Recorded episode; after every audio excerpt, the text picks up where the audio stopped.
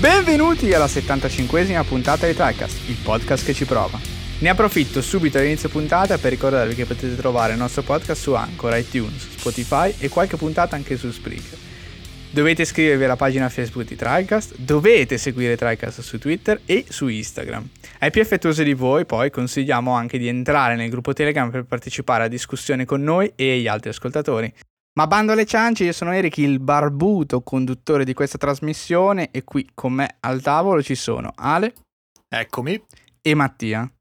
Salve a tutti.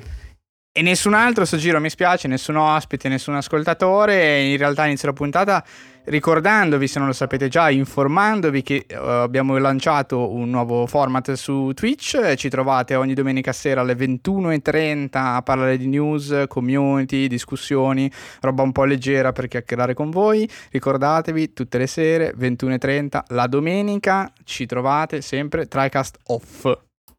Quindi che anche adesso... stasera. Esatto, quindi anche stasera se ci state ascoltando appena rilasciata questa puntata. Allora, l'argomento di oggi sì, sicuramente... Aspetta, aspetta, aspetta. Vai pure, c'è anche il feed, c'è anche il feed.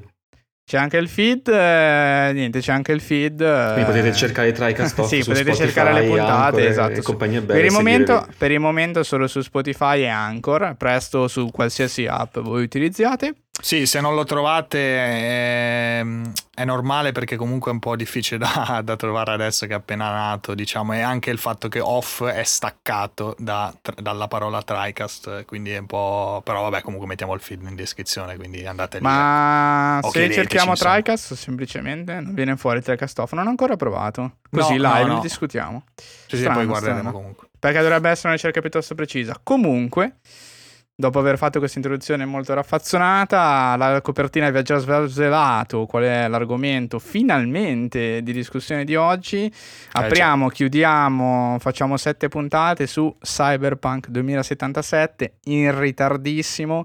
Allora, innanzitutto perché così in ritardo? Beh, possiamo dirlo che ci abbiamo messo un mese e mezzo per giocarlo, eh, per finirlo, per rifletterci Dopodiché abbiamo detto che la prossima puntata, diciamo, completamente libera, siccome sarà sicuramente un argomento molto grosso, eh, di, cui, di, cui, vorremmo parlare un po' tutti quanti, eccetera. La prossima puntata normale, next, la facciamo. Eccoci qua a marzo, la puntata next normale. e ok, Cyberpunk 2077, eh, c'è da dirlo, se non vivete sotto le rocce, come mi piace dire, fondamentalmente sotto nuovo RPG sotto i sassi, sotto le rocce, sotto l'erba, sotto gli alberi. Ehm, il nuovo RPG di CD Projekt Red che è stato lanciato il 10 dicembre dopo quattro rinvii, comunque veramente se ascoltate questo podcast è letteralmente impossibile che non avete sentito parlare di Cyberpunk perché tendenzialmente il pubblico no, è abbastanza ehm, informato e Cyberpunk è stata proprio una bomba dal punto di vista mediatico in tutti i sensi. Sì, sì, forse uno veramente dei giochi più con più marketing più grosso insomma degli ultimi anni cioè almeno che io ricordo sì, sì, non sì. ho visto, mai visto una roba del genere ecco. visto che comunque era stato annunciato tantissimi anni fa con un semplice teaser poi nel frattempo è uscito The Witcher 3 che era un altro gioco super grosso insieme a poi le varie espansioni per, per anni praticamente scomparso e poi è arrivato insomma e ha, ha veramente spaccato tutto a livello di, di catalizzazione del, dell'hype generale esatto esatto Ora uno potrebbe chiedersi di cosa parliamo, perché in realtà cioè, l'argomento chiaramente è veramente difficile un po' da snocciolare, nel senso che da una parte c'è ovviamente il gioco stesso che, come dire, è, è, oggetto del contendere e sicuramente ne parleremo. Dall'altra parte poi c'è tutta una serie di vicissitudini eh, legate al gioco, ai, cioè veramente dal, dalla, dall'annuncio della prima, della prima, release, della prima data di release, sì. eh, c'è stato veramente un drum drum veramente attivissimo eh, dal punto di vista di smentite, rumor, eh, rinvii più volte, poi l'uscita che è stato diciamo veramente un vero e proprio disastro dal punto di vista proprio mediatico, sì, sì, eh, con un sacco di problemi. Quindi diciamo un argomento sicuramente super sfaccettato. Allora, possiamo cominciare facendo un recap in realtà di tutto quello che è successo molto velocemente perché altrimenti il recap ci prende mezz'ora solo quello. Allora, il gioco è stato rilasciato effettivamente il 10 dicembre 2020 su tutte le piattaforme. Eh, sì. La data di rilascio tutte, in sé... Tutte, è, tutte, tutte, proprio tutte, tutte le console, tutti i PC che conoscete. Manca solo veramente, manca solo Switch, è stato rilasciato su Stadia, eccetera. E, ehm, Ovviamente la data, come tanti di voi già sapranno, in realtà non era quella eh, decisa inizialmente, ma fu rinviata addirittura quattro volte, cioè da aprile dello stesso anno a settembre, da settembre a novembre e, e poi da novembre eh, a dicembre, tra l'altro con questi rinvii sempre molto più brevi eh, che in realtà secondo me un po' con, eh, con il seno di poi rivelano effettivamente un po' le problematiche che c'erano dietro. Chiaramente noi invece al momento, guardandoci Night City Wire, che sono stati diciamo i contenuti pubblicati durante i mesi per tenerci aggiornati sul, sul gioco, eravamo sempre più fomentati, siamo arrivati al 10 dicembre veramente carichi e soprattutto chiedendo, pregando tutti i santi che non venisse rinviato di nuovo, anche se col senno di poi effettivamente forse, forse avrei preferito un rinvio. Hype, eh, TriCast preferiva il rinvio? No, se posso vai, vai. fare già una premessa importante, ecco, hai parlato di Night City Wire e dell'hype. Io in realtà nel City Wire non ho visto neanche uno praticamente, forse, forse, un pezzo di qualcosa, comunque visto così alla veloce mi ero visto giusto il gameplay, quello lunghissimo rilasciato eh, qualche anno fa. No? Sì, quello di 48 minuti esatto. di tantissimo tempo fa. Ho visto par- parte sì. di quello, comunque forse non tutto, neanche di quello, comunque vabbè ho guardato il gameplay perché ero curioso chiaramente, no? del famoso gameplay f- visto a porte chiuse dalle varie testate, insomma, che poi hanno, hanno raccontato e di fatto sto gioco non, nessuno sapeva ancora come, come fosse. Eh, quindi sì, l'ho vissuta sicuramente rispetto a Eric in modo molto diverso perché anche non avendo giocato i, capi- i giochi precedenti loro, ovvero vabbè, The Witcher praticamente, che quello hanno fatto, e, quindi sì, diciamo che tra noi due, ecco, sicuramente poi adesso stasera ne, ne parleremo. Eh, dalla parte dell'hype, ecco, ero quello meno, meno hypato, cioè comunque chiaramente ero interessato, però eh, non avevo un PC dove farlo girare, non avevo comunque, vabbè, poi la console era sì, PS4 Pro in realtà, quindi in teoria abbastanza buona, poi si è visto cosa è successo e di certo non avevo PS, PS5 o Xbox Series X. E poi vabbè, so, mi sono ritrovato con un PC, quindi ho approfittato della cosa, insomma, dell'hype generale, sono, mi, mi sono tirato, tirato, mi hanno tirato dentro, diciamo, e, e, alla fine ho deciso di giocarlo pure io e di cavalcare un po' l'onda. E comunque, vabbè, non, non me ne sono pentito, ma ne, ne, approfondiremo fra poco, insomma.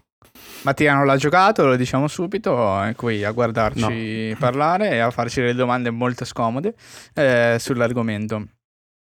No, sì, io effettivamente comunque è veramente tanto hype per il gioco. Diciamo, un hype un po' ragionato, nel senso che mh, mm, avrei preferito forse dopo un altro rinvio, adesso andiamo a spiegare ovviamente anche perché, però in generale mi sono goduto il gioco, non ho avuto, sì, appunto le cose che diremo, che abbiamo notato, che pensiamo, il gioco non è perfetto, ci sono tanti problemi, però eh, su PC quantomeno l'esperienza è stata decisamente positiva complessivamente parlando, quindi diciamo che l'hype sì. tra virgolette mi ha ripagato anche in questo caso che effettivamente è un caso limite, alla fine poteva andare molto peggio, bastava che non fossi un eh, giocatore PC per praticamente farmi esplodere tutto il periodo fondamentalmente. no, perché cosa è successo? È successo che al lancio uh, i meme si sono concretizzati, cioè i meme che riguardavano il fatto che le versioni delle console base di Cyberpunk fossero spazzatura perché il gioco si mostrava bellissimo nei trailer su PC e quindi era impossibile da far girare su console, eh, si sono rivelati veri perché poi effettivamente la 1.0 del gioco eh, su console soprattutto base, ma in realtà anche sulle mid-gen in maniera non troppissimo migliore eh, ha rivelato dei grossissimi problemi eh, di ottimizzazione al limite proprio dell'ingiocabilità totale al lancio in sé. Eh, ci sono stati veramente un sacco di problemi, oltre al frame rate molto basso, problemi proprio di caricamento delle texture, dei modelli. Cioè un gioco che ovviamente faceva dell'open world eh, il cavallo di battaglia forse maggiore eh, che si ritrovava su console con un sacco di milionate vendute a day one con i pre-order chiaramente, eh sì. quindi tantissima gente con il gioco in mano e praticamente ingiocabile fondamentalmente e quindi c'è stato su un bel, un bel merdone veramente grosso. Um, infatti secondo me tutti gli ascoltatori hanno più o meno in mente il periodo è stata una settimana veramente difficile perché chiaramente CD Projekt tra le varie scuse, eh, tra cercare di fare un po' di damage control successivamente, però ci sono un po' tirati la zappa sui piedi da solo perché c'è una dichiarazione in particolare che è quella che poi è rimbalzata per tutte le settimane successive, è una dichiarazione effettivamente, cioè qui non c'è tanto da dire, da difendere, in cui eh, CD Projekt eh, tramite uno dei suoi capi massimi avrebbe di- dichiarò che il gioco girava sorprendentemente bene anche sulle console base, ecco, quando fai una frase così e poi il gioco esce in quello stato veramente di mala ottimizzazione al limite dell'ingiocabilità, cioè c'è veramente, purtroppo c'è poco da dire, cioè mh, mm, quella dichiarazione era totalmente falsa. Mi viene, cioè, è difficile anche pensare fosse in qualche modo in buona fede, perché è una dichiarazione così vicina alla release. Viene difficile pensare non si fossero accorti o non si fossero parlati. Senza Detto contare questo, vai, vai. i grossi problemi anche su PC Day One, eh? perché esatto. comunque i pochi problemi che abbiamo avuto, almeno poi Eric mi dirai, ma mi sembra che comunque anche te hai avuto pochi problemi come me, però tutti day one o comunque il giorno dopo, poi esatto, dalla prima esatto. patch in poi stop. E, e quindi comunque cioè, quindi la situazione insomma era grigia su, su tutto, ecco, per non dire nera. Sì, no, esattamente, sono d'accordo. Ovviamente nelle prime due settimane dal rilascio di un gioco così disastroso sono uscite patch su patch, hotfix abbastanza velocemente che hanno risolto i problemi, diciamo, maggiori su PC in generale. Eh, su console hanno tentato un pochino di cambiare, cioè hanno introdotto qualche ottimizzazione, hanno cercato di cambiare un po' eh, il trade-off tra eh, la qualità grafica il framerate sulle console base per cercare di tirare fuori qualcosa eh, che, che fosse quantomeno giocabile, diciamo diciamo che arriviamo dopo eh, vent- due settimane, una ventina di giorni con l'uscita della patch 1.06 eh, dappertutto, sia su PC che su console, eh, che su PC comunque confermava il fatto che il gioco fosse bene o male sistemato al netto di qualche bug minore che comunque diciamo rientrano nella sfera di quelli sempre presenti, mettiamola così. Sì. Ehm, su console invece con la 1.06, sulle console mid-gen, diciamo oggettivamente parlando, si, raggiung- si raggiungeva una qualità ovviamente bassa ma accettabile, comunque nella sfera del basso giocabile mentre su console base è sempre stato molto problematico perché chiaramente avendo le GPU così meno potenti fanno fatica, hanno sempre fatto fatica a dare dell'open world, cioè nell'85% dei momenti del gioco un frame rate che fosse quantomeno guardabile. Il problema lì fondamentalmente è che abbiamo visto tanti altri giochi girare così male su PS4 e eh, su One, perché comunque i AAA tendenzialmente nell'ultimo anno e mezzo, due anni non girano bene sulle console base, che, che se ne dica. No, no, eh, PS4 chiaramente eh, si fa forte delle esclusive che danno veramente una spinta incredibile dal punto di vista dell'ottimizzazione e ti fanno uscire giochi comparabili, anzi non comparabili, sono proprio i AAA, giochi AAA che girano in maniera fenomenale. Eh, però il resto dei AAA sviluppati per tutte le piattaforme hanno sempre avuto grossi problemi negli ultimi due anni il problema secondo me maggiore qual è? È che il problema di tanti giochi era un po' circostanziale a determinati momenti pesanti del gioco. Eh, risolti quelli, cioè passato quel momento di bruttura, eh, il gioco continuava a girare in maniera decente. Il problema di Cyberpunk è l'open world, è la città di cui adesso parleremo ed è praticamente il 90% dell'esperienza e quindi diciamo quella fase di performance eh, molto basse al limite dell'ingiocabilità eh, non si presentano in momenti concitati ma cioè si presentano praticamente durante tutta l'esperienza. Eh sì. Secondo me è stato questo che ha più eh, spinto eh, la gente proprio a lamentarsi tantissimo. Tanto che, e chiudo la mia chiosa iniziale, poi parliamo, vi lascio voce anche voi, però almeno chi magari ha seguito di meno ha un attimo le basi per poter ascoltare il resto delle discussioni. Cosa succede? Succede un po' il disastro, nel senso che eh, Sony decide di ritirare completamente Cyberpunk dal PlayStation Store e ad oggi non è ancora entrato eh, di nuovo nel PlayStation Store adesso, a meno che non decidano, stiamo registrando di venerdì, almeno che non decidano di sabato di far rientrare eh, il gioco nel PlayStation Store, dovrebbe essere ancora valido di domenica proprio per, per, questo tipo di problematiche eh, eccezionalmente forti. Eh, Xbox eh, in realtà col suo programma di rimborsi già gest- comincia a gestire tanti rimborsi, eh, mentre su PC tutto sommato eh, problemi diciamo grosso modo minori, comunque chiaramente gente magari con hardware meno potente che si lamenta anche dato che i requisiti effettivamente eh, erano un po' bassi quelli dichiarati, però diciamo che su PC le cose vanno un po' più lisce, infatti ci sono molti più pre-order su PC che su console.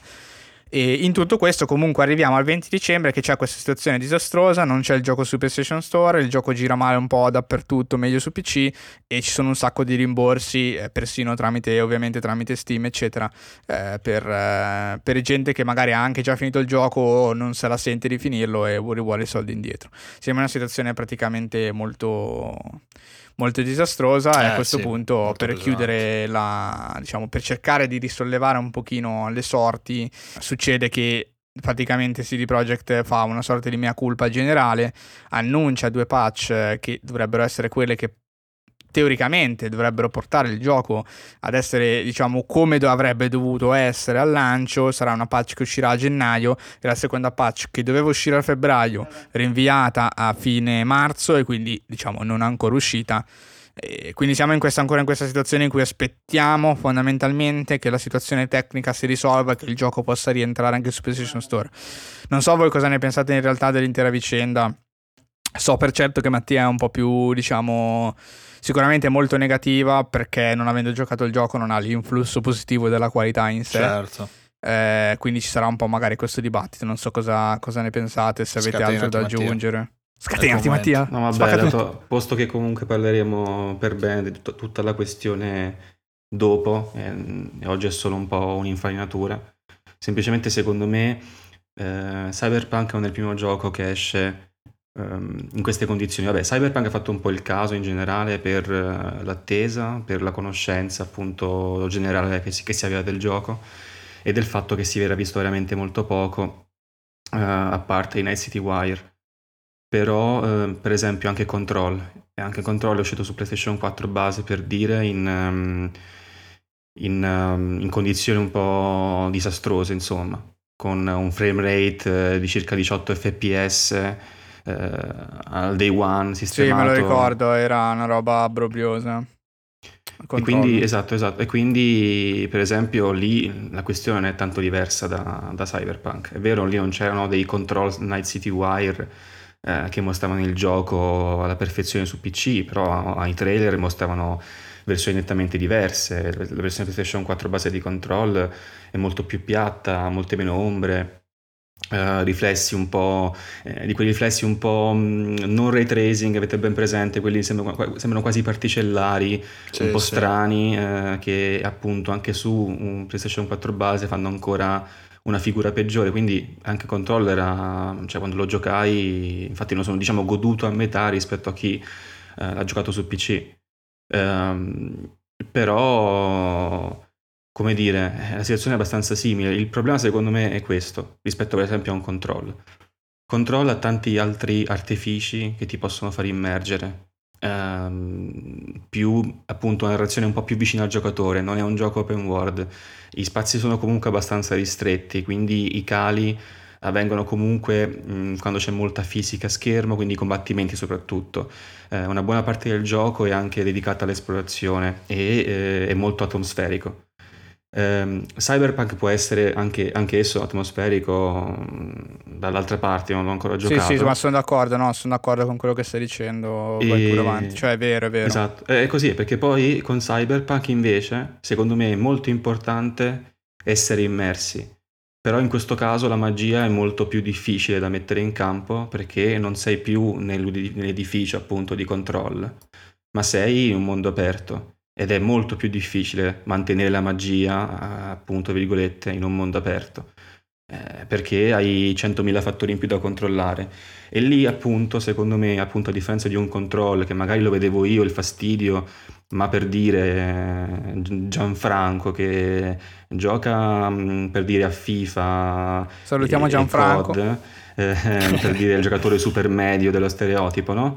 Che si compra control sì, sì. dice vabbè sì, sì ogni tanto scatta ma me lo sto godendo Quando invece gioca a Cyberpunk, anche lui riesce a vedere che la magia si rompe, anche lui riesce a vedere le texture che non funzionano, anche tu riesci a vedere i caricamenti in ritardo, le persone che si comportano in modo molto strano rispetto a come dovrebbero comportarsi in open world e da qui probabilmente poi nasce eh, il casino nei confronti di CD, di CD Projekt. Anche differenza... perché, scusami Gianfranco, sono io quando giocavo su PlayStation 3, cioè, ma penso anche qualche ascoltatore si troverà nella situazione sì, sì, esatto. in cui esatto. compri il gioco, ci giochi, ha problemi, scatta, poi anni dopo lo scopri che faceva cagare quella versione, però vabbè l'hai giocato, punto. Invece qui è molto più manifesto. Lo accetti, eh, esatto, esatto. Te rendi Qua, conto ne rendi conto, sì, sì, dici ma che è sta roba. Perché anche, cioè, io mi ricordo che controllo, quando tu ti metti alla luce, quindi non ci sono molte ombre che possono nascondere i difetti, è, è brutto su PlayStation 4, mi ricordo veramente brutto. Poi guardando su PC com'era è un altro mondo. E invece Cyberpunk sei sempre a luce del sole quando sei nelle strade di Night City, no? nonostante si chiami Night City, però lì riesci a vedere sempre, eh, l'illusione è un po' chi si rompe, quindi credo che appunto il fatto che sia nato il caso Cyberpunk sia anche per questo, eh, era molto più a luce del sole il problema, molte più persone se ne sono accorte. E quindi la solita magari minoranza rumorosa è diventata stavolta veramente una maggioranza rumorosa perché? Poi ovviamente sì, anche col passaparola, eh, anche col passaparola magari chi si lamenta sì, sì, e logica che basta si accoda un po' al carrozzone e si lamenta anche di più e quindi sono stati tutti questi fattori che... Sì, sì, insieme... esatto, perché il carrozzone in questo caso chiaramente era grandissimo perché si parla di 8 milioni di pre-order, tra l'altro Guinness World Record eh, per il gioco con più pre-order, mi pare persino più di GTA 5, eh, di cui eh, il 39% se non sbaglio, o il 41%, una roba del genere su console, che vuol dire che il day one è arrivato praticamente il gioco in mano a eh, circa, facciamo finta, 3 milioni e mezzo di persone che l'hanno inserito nella loro console, che al 90% è quella base rispetto eh beh, sì. già a quelle mid-gen, e si è trovato con, eh, cioè possiamo dirlo, con quella cacata di versione che eh, io ovviamente non l'ho giocata così, ho guardato diversi video delle varie patch, nonostante io credo che poi si sia tutto sommato ripreso non tanto sulle base quanto su tutte le altre versioni, eh, effettivamente il gioco all'inizio, cioè io se avessi aperto Cyberpunk e l'avessi trovato così al day one, eh, probabilmente avrei fatto insta refund eh, su, su, o meno, in realtà su PlayStation c'è stato proprio il problema perché i refund eh, dopo che hai scaricato il gioco non erano permessi, quindi diciamo sono rimasti un po' bloccati, mentre su Xbox già si poteva fare. Però sì, sono d'accordo. Tante, il problema grosso, costante, evidente a tutti è su un gioco che ha venduto lo sfacelo. Perché comunque nonostante tutto questo bordello mediatico che c'è stato, ovviamente negativo, le prime tre settimane sul gioco, comunque loro arrivano al 20 dicembre con 13 milioni di copie vendute al netto dei rimborsi, cioè i rimborsi già tolti da questa cifra. 13 milioni in 3, 2, 2 settimane e mezzo facciamo, 20 giorni, sono, sono veramente tanti. Tra l'altro, eh, scusami, mi è venuto in mente un caso molto simile, non so se ricordate Atlas il gioco a tema pirati tipo Sea of Thieves, tra virgolette, dei tizi di Ark. Eh, Ark no, è un gioco di grande successo eh, sì, sì, sì, ma non mi ricordo Atlas. Tipo, eh, era stato lanciato sto Atlas che col trailer che era proprio tipo Sea of Thieves fighissimo, poi fatto da quelli di Ark, che comunque Ark, insomma, tutto survival, robe, grande community, eccetera, ed era una roba imbarazzante. Erano usciti un sacco di video che dimostravano proprio come il gioco, cioè non ci fosse il gioco, praticamente sembrava una roba buttata lì con due, due, due texture e roba, mamma mia. Però sì, comunque vabbè, lì però era gente chiaramente più piccola, anche se Ark, insomma, è un IP direi molto grosso ormai. Comunque, per concludere la discussione di prima, poi alla fine io, nel senso, me lo sentivo, me lo aspettavo che abbia fatto cagare su PlayStation 4 base, ma anche Potevi senza per forza... Eh, no, cioè... ma io, cioè nel senso, ma anche senza per forza il mio ma lo sapevo che arrivato in questo periodo è il periodo in cui non conviene avere una PlayStation 4 base perché tutto quello che arriva inevitabilmente avrà problemi, o va bassi il frame rate, o il caricamento del texture fa schifo, eccetera, eccetera, eccetera. E quindi ho pensato, prima che uscisse anche, ho detto, vabbè, facciamo che Cyberpunk ce lo giochiamo più tardi da qualche parte. Se davvero esce il miracolo che funziona bene anche su PlayStation 4 base, lo prendo, ma di base non lo preordino, non prendo niente. Ed infatti alla fine ho fatto bene perché non me la sarei per niente goduto, ma sapevo già che era un gioco che volevo godermi al 100% proprio perché era fatto in un certo modo no, e avevo già diciamo, la mezza idea di giocarlo su PC comunque in futuro, appunto su PlayStation 5 quando ci sarà questo benedetto next gen update, eh, che comunque sarà molto tardi nel tempo. Tutti, sì, sì, eh, sarà comunque molto tardi nel aspettate. tempo. Perché sembrava dovesse essere qualcosa per dire di, di, di metà anno, no? Eh, poco sì. prima della metà sì, dell'anno. Sì, doveva essere qualcosa della prima metà dell'anno e poi chiaramente con tutto il casino fatto, con le due patch promesse di cui appunto la seconda non è ancora uscita, siamo a marzo, nella timeline che è stata pubblicata insieme alle scuse ufficiali due o tre settimane fa, se non sbaglio, circa a metà febbraio loro hanno praticamente spostato l'upgrade nella seconda metà eh, dell'anno, quindi si arriverà diciamo, sì, diciamo veramente tardi perché diciamo che se, quando vedi c'è il video aggiornamento, il famoso video scuse aggiornamento, no? Lì c'è la timeline proprio verso la fine del 2021 che tipo c'è gli ultimi 10 millesimi di, di, metro vicino a dicembre. Sì, sì, esatto. e lì c'è, lì c'è, scritto update next gen tipo come se arrivasse il 31 dicembre di quest'anno probabilmente. Sarà tipo una roba sì, forse io non escluderei, non escluderei neanche che poi passi al 2022 onestamente perché cioè, per quanto comunque mi sia piaciuto il gioco, eccetera, quello è un altro discorso. Cioè, ormai secondo me sono veramente su un treno quasi deragliato dal punto di vista dello sviluppo. Cioè, anche la patch che doveva uscire entro febbraio è stata rinviata di un mese. Cioè, è chiaro che ci sono dei grossi problemi eh, a tutto tondo. Eh, di un gioco che è veramente grandissimo.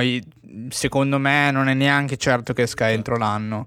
Cioè, alla fine, dopo tutti eh, questi rinvii delle date, dopo il rinvio addirittura della patch, eh, che nessuno aveva chiesto per febbraio, nel senso anche lì, nessuno, cioè rispetto magari alla data, al rilascio del gioco, dove ci sono chiaramente grandi aspettative, io credo che all'inizio non ci sarebbe stata, come posso dire, una grande sommossa rispetto a quella che c'era già, se avessero detto da subito che la seconda patch sarebbe arrivata a marzo, ovviamente. Invece loro hanno detto a febbraio, ma anche questo è ancora rinviato.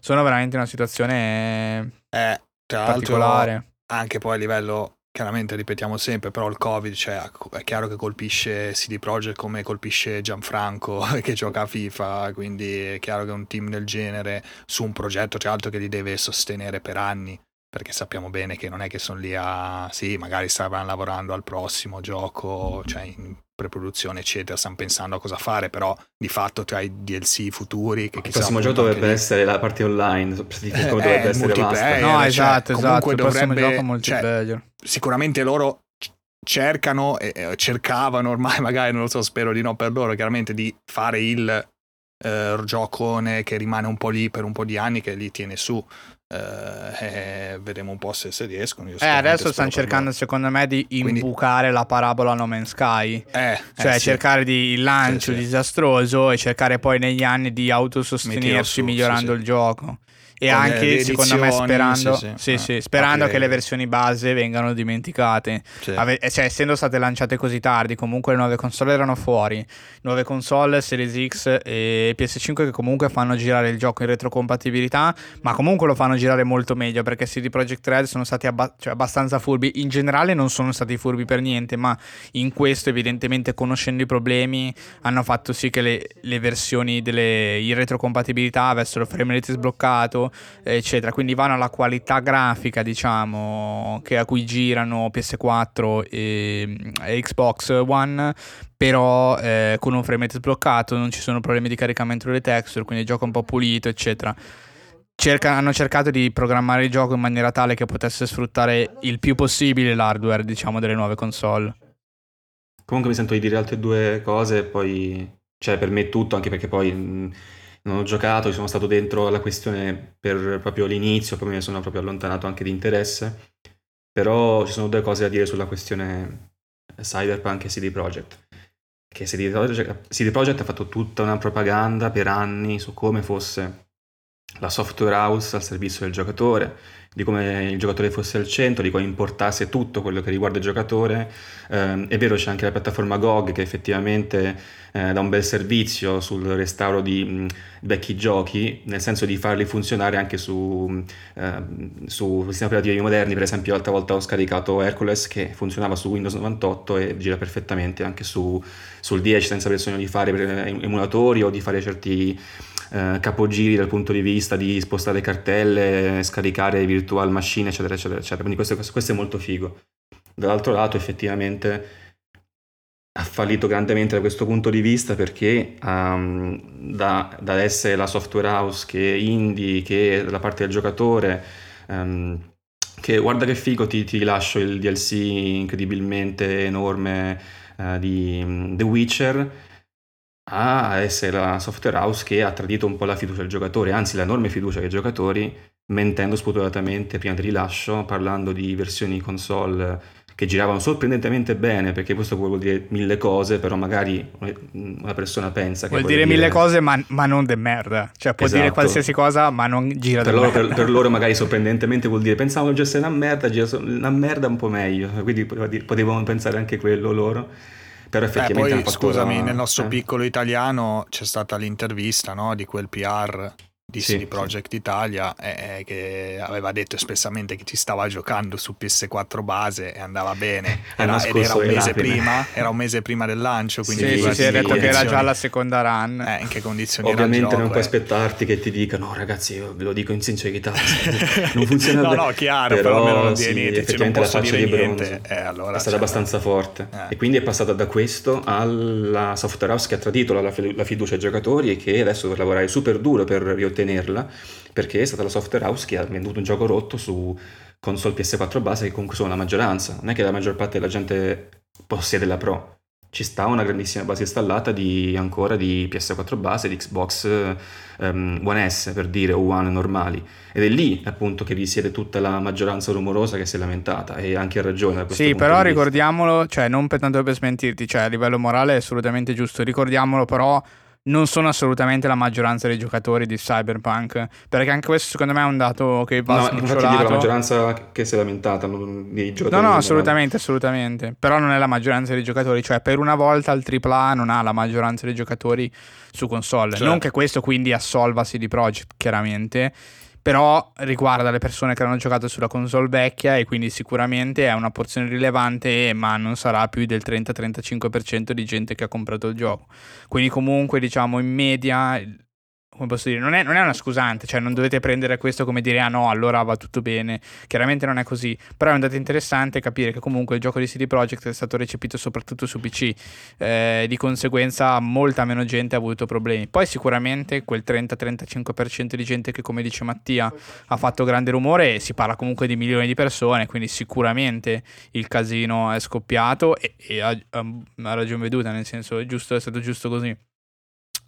Diciamo che secondo me poi si sono aperte poi tutte le micro parentesi, cioè il gioco è stato attaccato poi su tutti i fronti, perché come spesso accade quando il cavallo di battaglia no, è la voce inferocita del pubblico, sicuramente i presupposti erano giusti, però poi sono andati ad intaccare tutta un'altra serie di robe completamente senza senso eh, sul gioco, come per esempio andare a fare review bombing sulla versione PC di Death Stranding perché ha ricevuto un contenuto aggiuntivo in collaborazione con Cyberpunk, cioè si arriva chiaramente tende ogni volta questi eccessi che non hanno nessun senso.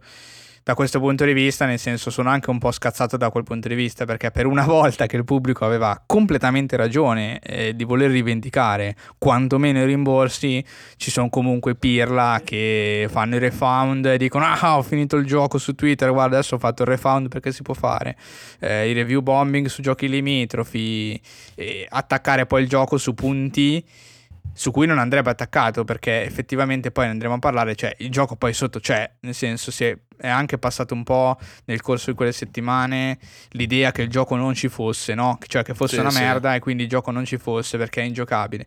Il sì, gioco c'è... c'è eh, miscuglio chiar- di roba. Esatto, esatto. Bug che non erano bug chiamati bug, robe un po' strane, vabbè, ci, poi ci sta chiaramente, confronti Sì, c'è stata una cattiveria, c'è stata tanta cattiveria, comu- giusta- cioè, giustificata in principio assolutamente che però secondo me hanno un po', cioè hanno un po' dimostrato che c'è comunque della gente che non sa veramente di cosa parla e sono tanti.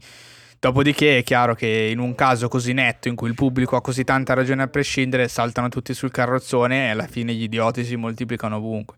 Eh, ad andare a dire un po' di stronzate in giro. Vabbè, comunque chiaramente questo c'è un discorso secondario perché diciamo tutto quello che poi è venuto dopo alla fine ha anche avuto senso, cioè eh, il fatto di volere il rimborso. Tra l'altro non so se volete aprire già il discorso del rimborso o meno, dire un paio di robe o volete invece rimanere sul vago, avete qualcos'altro da aggiungere? Solo un'altra cosa da dire prima del rimborso vai, vai. è che oltre appunto alla questione che ormai sono rovinati la facciata di uh, azienda per i giocatori, che vabbè, già così fa un po' ridere, eh, oltre a questa cosa qui, poi alla fine, se vi ricordate tutta anche la questione crunch, pre-rilascio di, di Cyberpunk, con appunto le, le mail, eh, i leak anche pubblicati da Sharer, sostanzialmente senza entrare nel merito della questione crunch pre-Cyberpunk, il rilascio stesso di Cyberpunk ha poi realizzato il crash all'interno, il, il, crash, il crunch all'interno di CD Projekt, perché hanno lavorato ovviamente come muli dopo il rilascio per realizzare e concretizzare le patch che poi hanno dovuto sistemare milioni di problemi però con un'urgenza ben superiore perché nel frattempo c'era l'inferno che si stava svolgendo comunque negli uffici di CD Projekt dal mio punto di vista manageriale con le lamentele, con la preparazione dei video di, di scuse, dei messaggi social e, e, così via. E probabilmente sta avvenendo, non so se sta avvenendo, però ci sarà comunque un gran lavoro, secondo me, e probabilmente con ancora più fretta, possiamo dire pressione rispetto ad un mondo ideale in cui Cyberpunk magari girava in modo decente anche su, su console e in generale avevano problemi del previsto.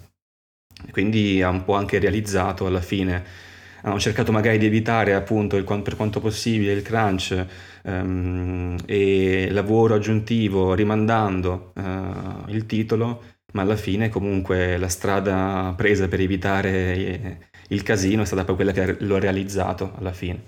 Quindi... Sì, guarda, io purtroppo ti fermo qui nel senso che ti, dirò, ti, dico già che secondo me il rinvio non era per non fare crunch, ma era perché era fisicamente impossibile arrivare con una roba fatta. Mi inserisco per anche se, anche se magari riguarda sì. l'evitare il crunch, comunque dico alla fine l'ho realizzato. Ovviamente il rinvio era anche perché prima se avessi voluto rilasciare il gioco ad aprile come in origine, eh, sarebbe stata la fine di tutto, la fine. No, no, infatti il gioco assolutamente immagino ad aprile non fosse manco lontanamente pronto per essere, per essere rilasciato. Eh, il discorso, diciamo, in cui eh, volevo entrare era, cioè, era proprio questo qui, cioè Cos'è, cosa, cosa, possiamo dire oggi? No? Che ovviamente al tempo era un po' più, eh, come posso dire, aleatorio perché non si capiva bene cosa fosse successo.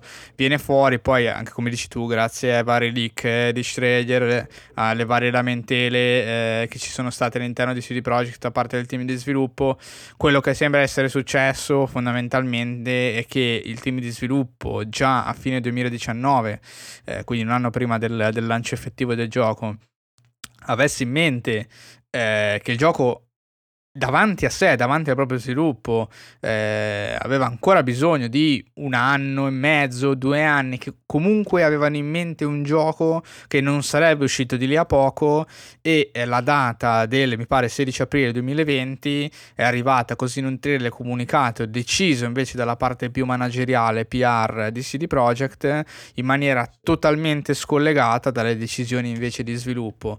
Eh, è chiaro che nel momento in cui vai, eh, tra virgolette, virgolette live in pubblico con una data d'annuncio di Cyberpunk, un gioco che la gente aspetta da sette anni, lì probabilmente eh, invece di decidere di fare subito un mea culpa e dire ragazzi abbiamo detto 16 aprile 2020 però abbiamo fatto la cagata perché non sappiamo quando il gioco effettivamente arriverà eh, ci siamo accorti metteteci tutte le scuse PR che volete ci siamo accorti che il gioco non è pronto invece di fare così hanno optato per andare di rinvio in rinvio e secondo me lì loro hanno vissuto veramente gli sviluppatori un 8-9 mesi di trincea assoluta per cercare di chiudere il gioco in alcuni punti che se poi andiamo a analizzare anche il gioco finito nonostante tutte le sue qualità ci sono diversi punti comunque proprio di difetto in sì, cui sì, il gioco sì. sembra veramente incompleto, cioè c'è un punto, ci sono delle determinate meccaniche dove giocando si percepisce il fatto che la meccanica sia stata cucita, tagliata e cucita lì a metà. Sì, sì. Eh, evidentemente in un piano che è stato impostato poi durante il 2020 per cercare di far uscire il gioco eh, dura- entro le date, date che non sono state rispettate per diverse volte appunto proprio per questo problema. Se ci mettiamo poi in mezzo che due mesi dopo l'annuncio che il gioco sarebbe uscito ad aprile ci siamo beccati la pandemia e il covid, diciamo che è stato veramente un cocktail esplosivo eh, per CD Projekt in tutti i sensi. Chiaramente qua metto mille mani avanti, il mio discorso non è mai sulla giustifica, ma è su capire cosa è successo perché semplicemente lo trovo interessante, è veramente un fenomeno eh, particolare, cioè non, non, ricordo un altro AAA uscito non tanto così disastroso che come ricordava Mattia comunque esempi simili possiamo trovarne però cioè, così grosso. Cioè, Cyberpunk non è un AAA, se vogliamo Cyberpunk è un quadrupla, se vogliamo chiamarli così. Cioè, era proprio un gioco po' come il GTA, cioè un veramente grosso grosso. Eh, vedere floppare un gioco del genere chiaramente è una roba più, più unica che rara, eh, perché eh sì. chi si prende così tanto tempo per sviluppare il gioco, cioè tecnicamente lo fa o lo fa solo Rockstar in realtà, ma lo fanno perché possono farlo e perché poi escono fuori col gioco tra virgolette perfetto dal punto di vista quantomeno tecnico e delle loro decisioni, delle loro scelte. Poi ho chiaramente gusto personale, alcune scelte possono essere opinabili o meno, ma il gioco è fatto come è nelle intenzioni dello sviluppatore, quando ti prendi così tanti anni perché lo puoi fare. E evidentemente il management, la parte di management e la parte di sviluppo di CD Projekt hanno cozzato tantissimo su questa cosa, eh, con una parte proprio di eh, marketing che evidentemente voleva premere tantissimo per la vendita della doppia copia, cioè sulle vecchie console e sulle nuove console, eh, mentre evidentemente dal punto di vista dello sviluppo non c'erano i tempi per farlo, cioè il gioco sarebbe uscito magari nel 2022, magari a inizio 2022, un anno e mezzo dopo, eh, però a quel punto non avrebbe veramente avuto senso neanche spendere tempo ad ottimizzare una versione console che all'uscita del gioco sarebbe stata totalmente obsoleta. No, infatti, senza contare il famoso bundle che mi piace sempre ricordare di One X a tema cyberpunk con Madonna. dentro venduto cyberpunk digitale sbloccabile qua all'uscita del gioco, però il bundle è uscito nel corso del 2020, tipo a inizi del 2020, una roba incredibile. Se no addirittura a fine 2019, eh, vorrei, però adesso non mi ricordo. Madonna, scusa. madonna, poveracci. Un altro gioco che mi pare abbia preso questa piega ma abbia fatto un'altra decisione, eh, farò qua la gioia di Mattia, è Halo Infinite che sul fronte di aver mostrato un gioco che non è piaciuto a nessuno, nel senso non ha fatto cadere la mascella a nessuno, sono stati rivelati tanti problemi, eh, hanno deciso effettivamente di dire vabbè noi non ci siamo lo rinviamo di un anno, che è diverso di, che rinviarlo di due mesi, un mese, 20 giorni, cioè lo rinviamo di un anno, ci prendiamo il tempo che ci serve per finirlo.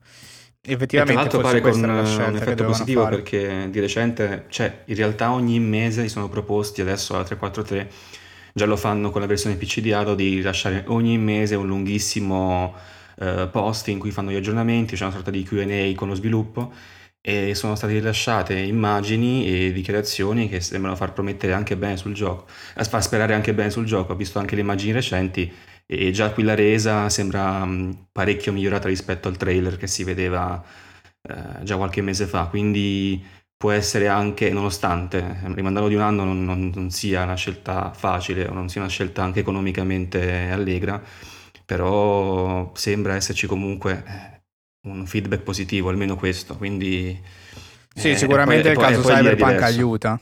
Cioè, esatto, possiamo dirlo perché chiaramente adesso in questi mesi che in realtà adesso che ne stiamo parlando si è già molto spenta eh, come questione dal punto di vista della richiesta dei giocatori, ma credo rimarrà accesa in generale per un po', cioè adesso dopo Cyberpunk i giocatori scottati hanno finalmente capito che forse non è il caso di spaccare i social chiedendo i giochi il prima possibile. Ecco, diciamo che c'è stata una scottatura anche da questo punto di vista, cioè ehm, si legge sempre più spesso, prendetevi il tempo che volete, non fate come Cyberpunk, non lasciate, eccetera, cioè è una voce che eh, sta nascendo diciamo in maniera spontanea dopo, dopo, la vicenda e sicuramente anche Halo Infinite, uh, così come tanti altri giochi, hanno, stanno un po' beneficiando di questo, eh, di questa cosa qui.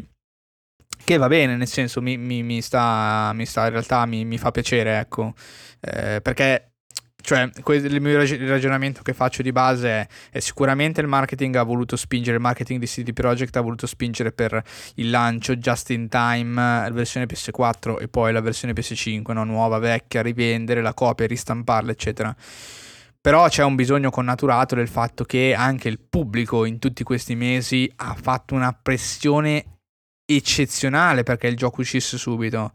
Cioè, c'è stata veramente tanto grande hype, tantissime aspettative, un pubblico veramente minacce di morte per il gioco rinviato, cioè Vabbè, quello, quello sì, ma quello succede sempre. I minacce di morte arrivano anche. Sì, però io non lo costante. prenderei così alla leggera. Cioè, è un modo di pensare. Cioè, chiaramente non è questa l'unica ragione, no? Chiaramente non è che è colpa del pubblico se Cyberpunk è andato male. Non è questo il punto. Il punto è la cultura generale del videogiocatore che è talmente avulso dallo sviluppo del gioco che di fatto chiede, spesso pretende delle cose che inficiano la qualità stessa del gioco. È successo a Cyberpunk, Cyberpunk ha altre motivazioni, ma lo vediamo tutti i giorni, i giochi continuano a uscire ad un ritmo impressionante e tantissimi sono mediocri. Perché? Perché c'è un bisogno incredibile di far uscire le cose velocemente, di eh, cercare di spremere il più possibile dalle IP esistenti, far uscire più roba, far comprare, perché tendenzialmente la gente vuole spendere sempre meno e vuole avere le cose sempre più velocemente. Se è una sorta di vortice che sì, ha sì, avuto come proprio picco. Il meccanismo dell'hype che parliamo anche di esatto, qualche puntata esatto. fa. Ne parli del meccanismo dell'hype sì. che sì, sì, o sì. si finirà in una singolarità che a un certo punto succederà una roba il doppio più grave di Cyberpunk e boh, eh no, secondo me la singolarità è stata un po' Cyberpunk eh, senso, sì, vediamo perché sta tante punto... volte rigenerando perché mh, potrebbe, cioè, basta il prossimo grande gioco e il prossimo, la prossima grande, grande delusione eh, la gente rimarrà delusa comunque, cioè non è che adesso la gente saprà, dirà ah ok allora perfetto adesso dopo questa non, non mi fido più di niente o al massimo mi informo di più, no, è la stessa cosa di prima, probabilmente alla prossima volta mh, mm, corrisponderà una delusione altrettanto grande o semplicemente saranno Io non sono così convinto che sia completamente uguale perché come ho detto poi chiaramente la mia esperienza personale non, non può fare statistica ma è una cosa, un'impressione che mi sono costruito nel tempo chiaramente potrebbe essere smentita al prossimo gioco grosso che esce, però la vedo questo tipo di attenzione spesso e volentieri sul non fate come Cyberpunk, ci sono i messaggi di rinvio che comunque durante questo periodo ne sono arrivati veramente tanti di rinvii di giochi eccetera, che sono tutti ovviamente fatti un po' con lo stampino nel dire che lo team di sviluppo ci tiene per far uscire il gioco nelle condizioni ottimali e quindi hanno bisogno di più tempo. E secondo me in questi ultimi 4, 5, 6 mesi c'è stato un grosso supporto anche dal par- dalla parte del pubblico. Cioè, io ho visto, e chiaramente ripeto, non fa statistica, ma ho visto molta meno gente lamentarsi per i rinvii di quanto non accadesse magari un anno e mezzo fa, di quanto non è accaduto con lo stesso Cyberpunk eh, di fatto. Quindi non sono così sicuro che non abbia lasciato nessun tipo di impronta. Bisogna capire anche questa impronta, magari quanto dura, eh, quanto rimarrà. Eh, vediamo, esatto. Perché come sì, si, ma si in fretta. Tutto questo, cioè... allora, allora mi ci siamo diciamo? Basta che, basta che sai dove cercare lo trovi. E, ah, però sì, vedendo come si è comunque adesso c'è abbastanza silenzio su Cyberpunk in generale, quindi potrebbe succedere la stessa cosa anche per la questione eh, del, so, della consciousness riguardo ai rinvii e cosa significano veramente, quindi magari qualcosa di positivo e basta. Poi eh, ci sono anche rinvii che non servono a niente, però vabbè.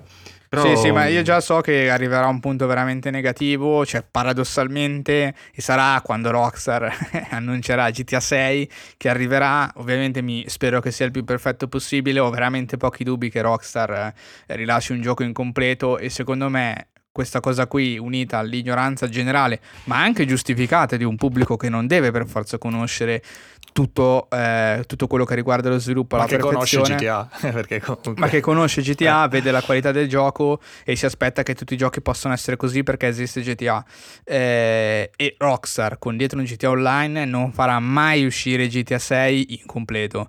Cioè secondo me piuttosto dicono vabbè Basta, cioè cancelliamo il progetto di GTA 6, ripartiamo da zero, perché non hanno assolutamente nessuna fretta né intenzione, secondo me, di rilasciare qualcosa di negativo. Intanto perché mettiamo GTA ah, 5 sì. su PS5. Esatto. Poi, Poi sì, GTA 6 vediamo.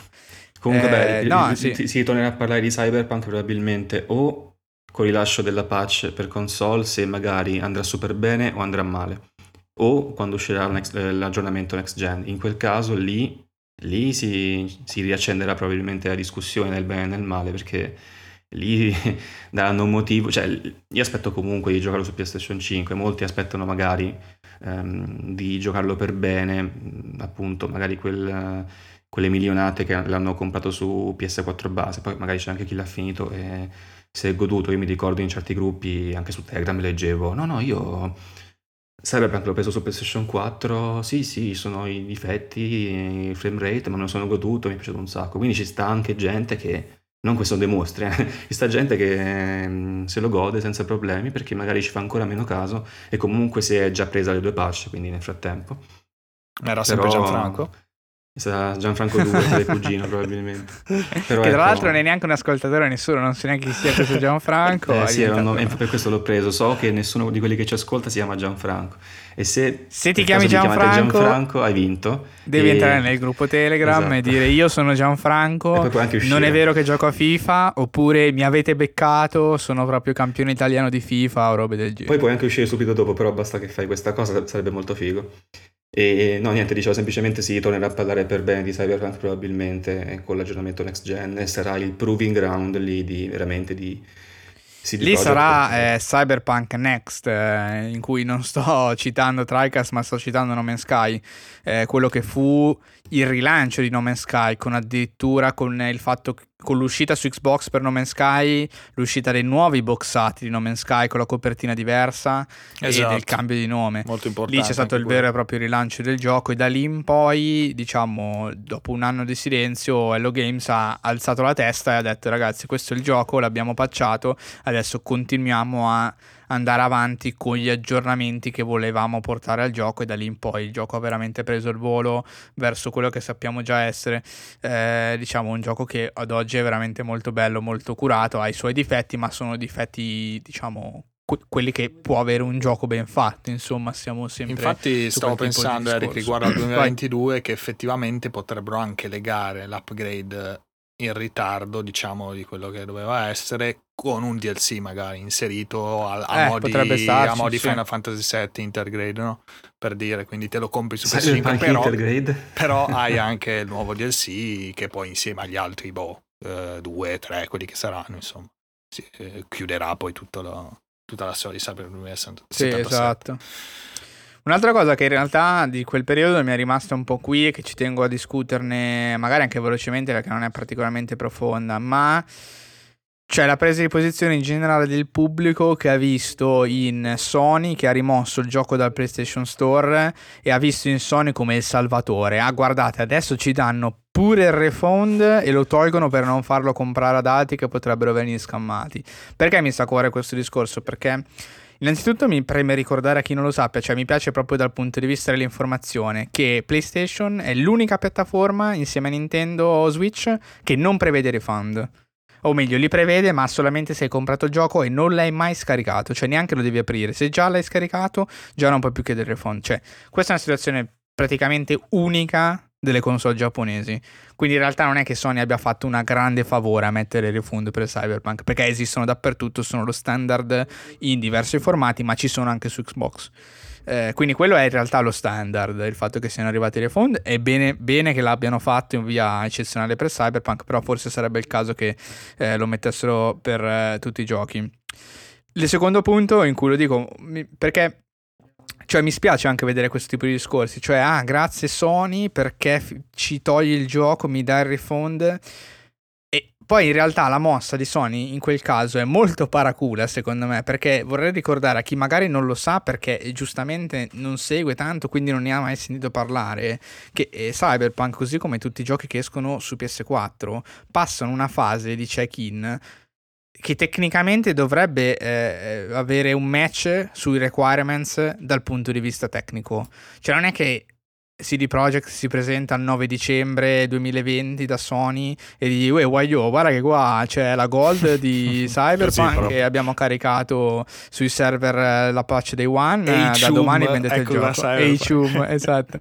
Eh, no cioè il gioco è stato in, ovviamente inviato molti mesi prima per, per per, per, fare una revisione e capire se il gioco può essere rilasciato sulla console oppure no. Quindi in quel momento Sony, in senso molto complice, ma Sony così come anche Microsoft ovviamente perché hanno fatto uscire anche loro la versione Xbox One, sono molto complici eh, nel far uscire quella versione del gioco. Perché complici? Perché loro si beccano inevitabilmente il 30% delle entrate su quel gioco. Cioè. Quindi in realtà la decisione di toglierla dopo di Sony, secondo me, è molto paracula perché è una decisione che sembra quasi essere pro consumer. Certo, però arriva dopo che hai deciso che il gioco uscirà lo stesso. Ed era impossibile che non avessero notato le problematiche. Sì, hai visto la merda, hai detto va bene, esce comunque e poi dopo appunto dici ah cazzo è merda ragazzi vi diamo il refund. Quindi no ha capito esatto. Sì anche perché una cosa almeno che mi viene un ragionamento che mi viene da fare io eh, non so come funziona eh, questo check eh, che fanno sui, sui, minimi insomma requisiti di, di un gioco che deve girare su PlayStation 4 però bene o male posso capire magari mi ricordo un caso di Mass Effect 3 a un certo punto in una missione su Xbox 360 si bloccava no? Però ho detto vabbè chiaro che non credo che chi si occupa di quel ehm, di fare quel, quel, lavoro lì si metta a giocare tutto il gioco e verificare i bug, ovvio che non fai così, magari però hai un video per dire che puoi vederlo, comunque lo puoi avviare, verifichi che tutte le funzionalità base della console in relazione poi al gioco che inserisci, che sia disco digitale, funzioni e poi vabbè se ci sono problemi dopo non puoi saperlo e il gioco va poi No, infatti non è una fase di debug. Però lì esatto. c'è anche solo un video, cioè che avesse mandato eh, CD Projekt eh, mostrava quel che mostrava nella versione PlayStation 4 1.0 o comunque anche pre 1.0. Guarda, l'unica possibilità, l'unica cioè, possibilità è che ci fosse strano. una postilla nascosta scritta al contrario con inchiostro simpatico sul contratto che dicesse che anche se magari ehm, avessero fatto vedere a Sony un mesetto prima una merda, Sony ti dice che non c'è problema, basta che tu faccia una patch day one, day zero, eh, eh beh, che quando, che quando, spesso, quando arriva, eh, esatto, quando arriva sei in condizioni decenti. Quindi magari hanno visto prima, hanno provato che la faceva cagare, che non funzionava bene su PlayStation, sì, 4, PlayStation 4 base, e detto ragazzi dovete darvi una mossa. Magari anche, quindi magari è anche successo che semplicemente CD Projekt non è riuscita a riparare eh, alla versione presentata prima del rilascio e in quel caso Sony si è mossa, però si è mossa comunque Ecco, si è mossa un po' tardi Sony, eh. Eh, era un po' poco interessata nelle prime due settimane a levare il eh, gioco. Per questo non è, non è, stato successo comunque il giorno, cioè tipo non è successo tipo due giorni dopo, due giorni dopo Sony si rende conto che effettivamente CD Projekt non ha adempiuto al, all'incarico di comunque presentare la versione decente secondo gli standard su PlayStation e allora lì ci stava. Però sono passati 14 giorni, semplicemente magari all'inizio ha detto un po' aspettiamo che vediamo che succede e poi sono intervenuti. E, ehm, se uno vuole pensarlo con, eh, in malafede, eh, pensa a questa seconda sì. Sì, è che secondo me è molto più realistico pensare, vedendo anche quanti giochi, lo stesso control, come sono usciti su PS4, cioè secondo me è un controllo che esiste, ma se sei abbastanza grande è un controllo che non ti impedisce di lanciare il gioco semplicemente. Eh sì, eh, perché sì, comunque non è che solo Cyberpunk ha problemi su PS4, no, infatti, giochi infatti, grossi giochi. che hanno avuto problemi evidenti ce ne sono già stati. Già di Fallen Order questo controllo... ricordo eh, no, esatto, Fallen Order, Control, ma eh, se non sbaglio lo stesso Watch Dogs Legion eh, non gira proprio una favola. Eh, Valhalla invece gira, gira, se non sbaglio gira anche già molto, molto bene. Sì, avevo visto un video per curiosità e sì, gira bene comunque, 20 fps, cioè si gioca proprio tranquillo. Sì, sì, per citare noi soliti magari giochi AAA e multipiattaforma esatto. che poi hanno qualche problemino, no? Quindi in realtà a me verrebbe da dire semplicemente Sony sa che incasserà tantissimo da quel tipo di gioco, da quel, da quel gioco lì e eh, magicamente diciamo quelli che sarebbero magari requisiti per chi non assicura un guadagno netto certo quel requisito un po' decade, insomma i giochi che girano male escono se sono dei AAA, eh, secondo me è un po' questa la via che, che hanno preso, anche perché sicuramente a loro, loro conviene, cioè diciamocelo, fa uscire il gioco, vende tantissimo come ha venduto tantissimo Cyberpunk e Sony diciamo... Mh, senza alzare un dito non è vero perché chiaramente un'azienda per mandare avanti la propria console nel corso degli anni spende tantissime risorse, però ogni gioco che esce poi diciamo ti ripaga in questo senso. Quindi mi, pare, mi, pareva un po' chiarire a questo punto. In realtà sarei anche molto curioso di capire questo processo no, di accettazione, mm, eh, sì. come funziona nel, nel, dettaglio, se ci sono effettivamente, come diceva Mattia, magari delle clausole o delle particolarità che permettono di uscire eh, con un gioco mal fatto e perché eh, sono previste. Molto interessante come argomento. Non so se invece, chiusa la parentesi, diciamo roba accaduta, che sicuramente verrà ripresa in futuro perché deve ancora compiersi tutto il corso. Vogliamo invece addentrarci un pochino più nei dettagli del, del gioco stesso. Non so se magari lascio un attimo la parola ad Ale perché Mattia non avendolo giocato, mannaggia a lui. Eh, beh sì, dai, anche, anche ora dai di, di, passare avanti, di parlare effettivamente del gioco, perché eh, invece del, di tutti i casini che ci sono stati. Eh, non so in realtà se vogliamo fare tutto spoiler, diciamo, fin da subito, nel senso di andare tranquilli oppure di tenerci un attimo e poi magari se vogliamo fare qualche ah, considerazione finale. anche me. no, no, infatti, infatti era anche No, direi che al momento possiamo tenerci anche, non so, spo- senza spoiler, sì, nel senso dai, un discorso magari, magari più generale sì, sì, e vuole... dopo magari avvisiamo, sentiremo più nel dettaglio, dai, facciamo così che mi sembra più chiaro per tutti quanti al solito. Comunque, vabbè, la premessa prima l'avevo fatta insomma sull'hype che avevo, poi mi sono ritrovato col, con un PC fortunatamente in grado di farlo girare praticamente al massimo, quasi a 1080, chiaramente però a 60 fps.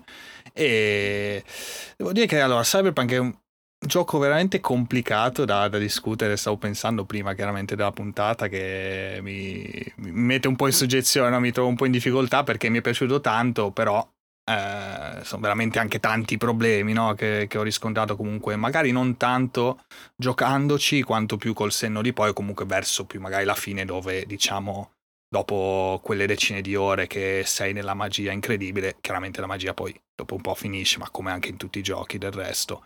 Però qua ecco, la magia finisce, però ti ritrovi a fare i conti con effettivamente tutte le mancanze oggettive che il gioco ha. Eh, però, però devo dire che l'esperienza in sé è stata, è stata eccezionale, ecco, la qualità comunque non avendo giocato, sicuramente sono stato fortunato magari che è un, che, un bel po' che non giocavo a un GDR in prima persona eh, di questo tipo, comunque open world, insomma, stile, diciamo che ecco, non sono magari tantissimi giochi che nel corso degli anni sono usciti, se non appunto Bethesda con i suoi Fallout e The Elder Scrolls, magari ecco evitando The Elder Scrolls nel senso che è più fantasy con, uh, con l'arma bianca, ecco magari più Fallout eh, come stile, ecco, però ero rimasto comunque un po' indietro al 3. Eh, il gioco sicuramente più simile eh, che ho giocato è stato Deus Ex Human Revolution, che comunque non era male, mi era, mi era abbastanza piaciuto su, PS, su, PlayStation 3, anche quello aveva parecchi problemi, però l'atmosfera c'era, quello era proprio GDR in prima persona, commesso in terza Cyberpunk, quindi era proprio anche stessa ambientazione, stesse cose, tra l'altro anche molte similitudini, infatti poi lo trovate pure in Cyberpunk 2077. E...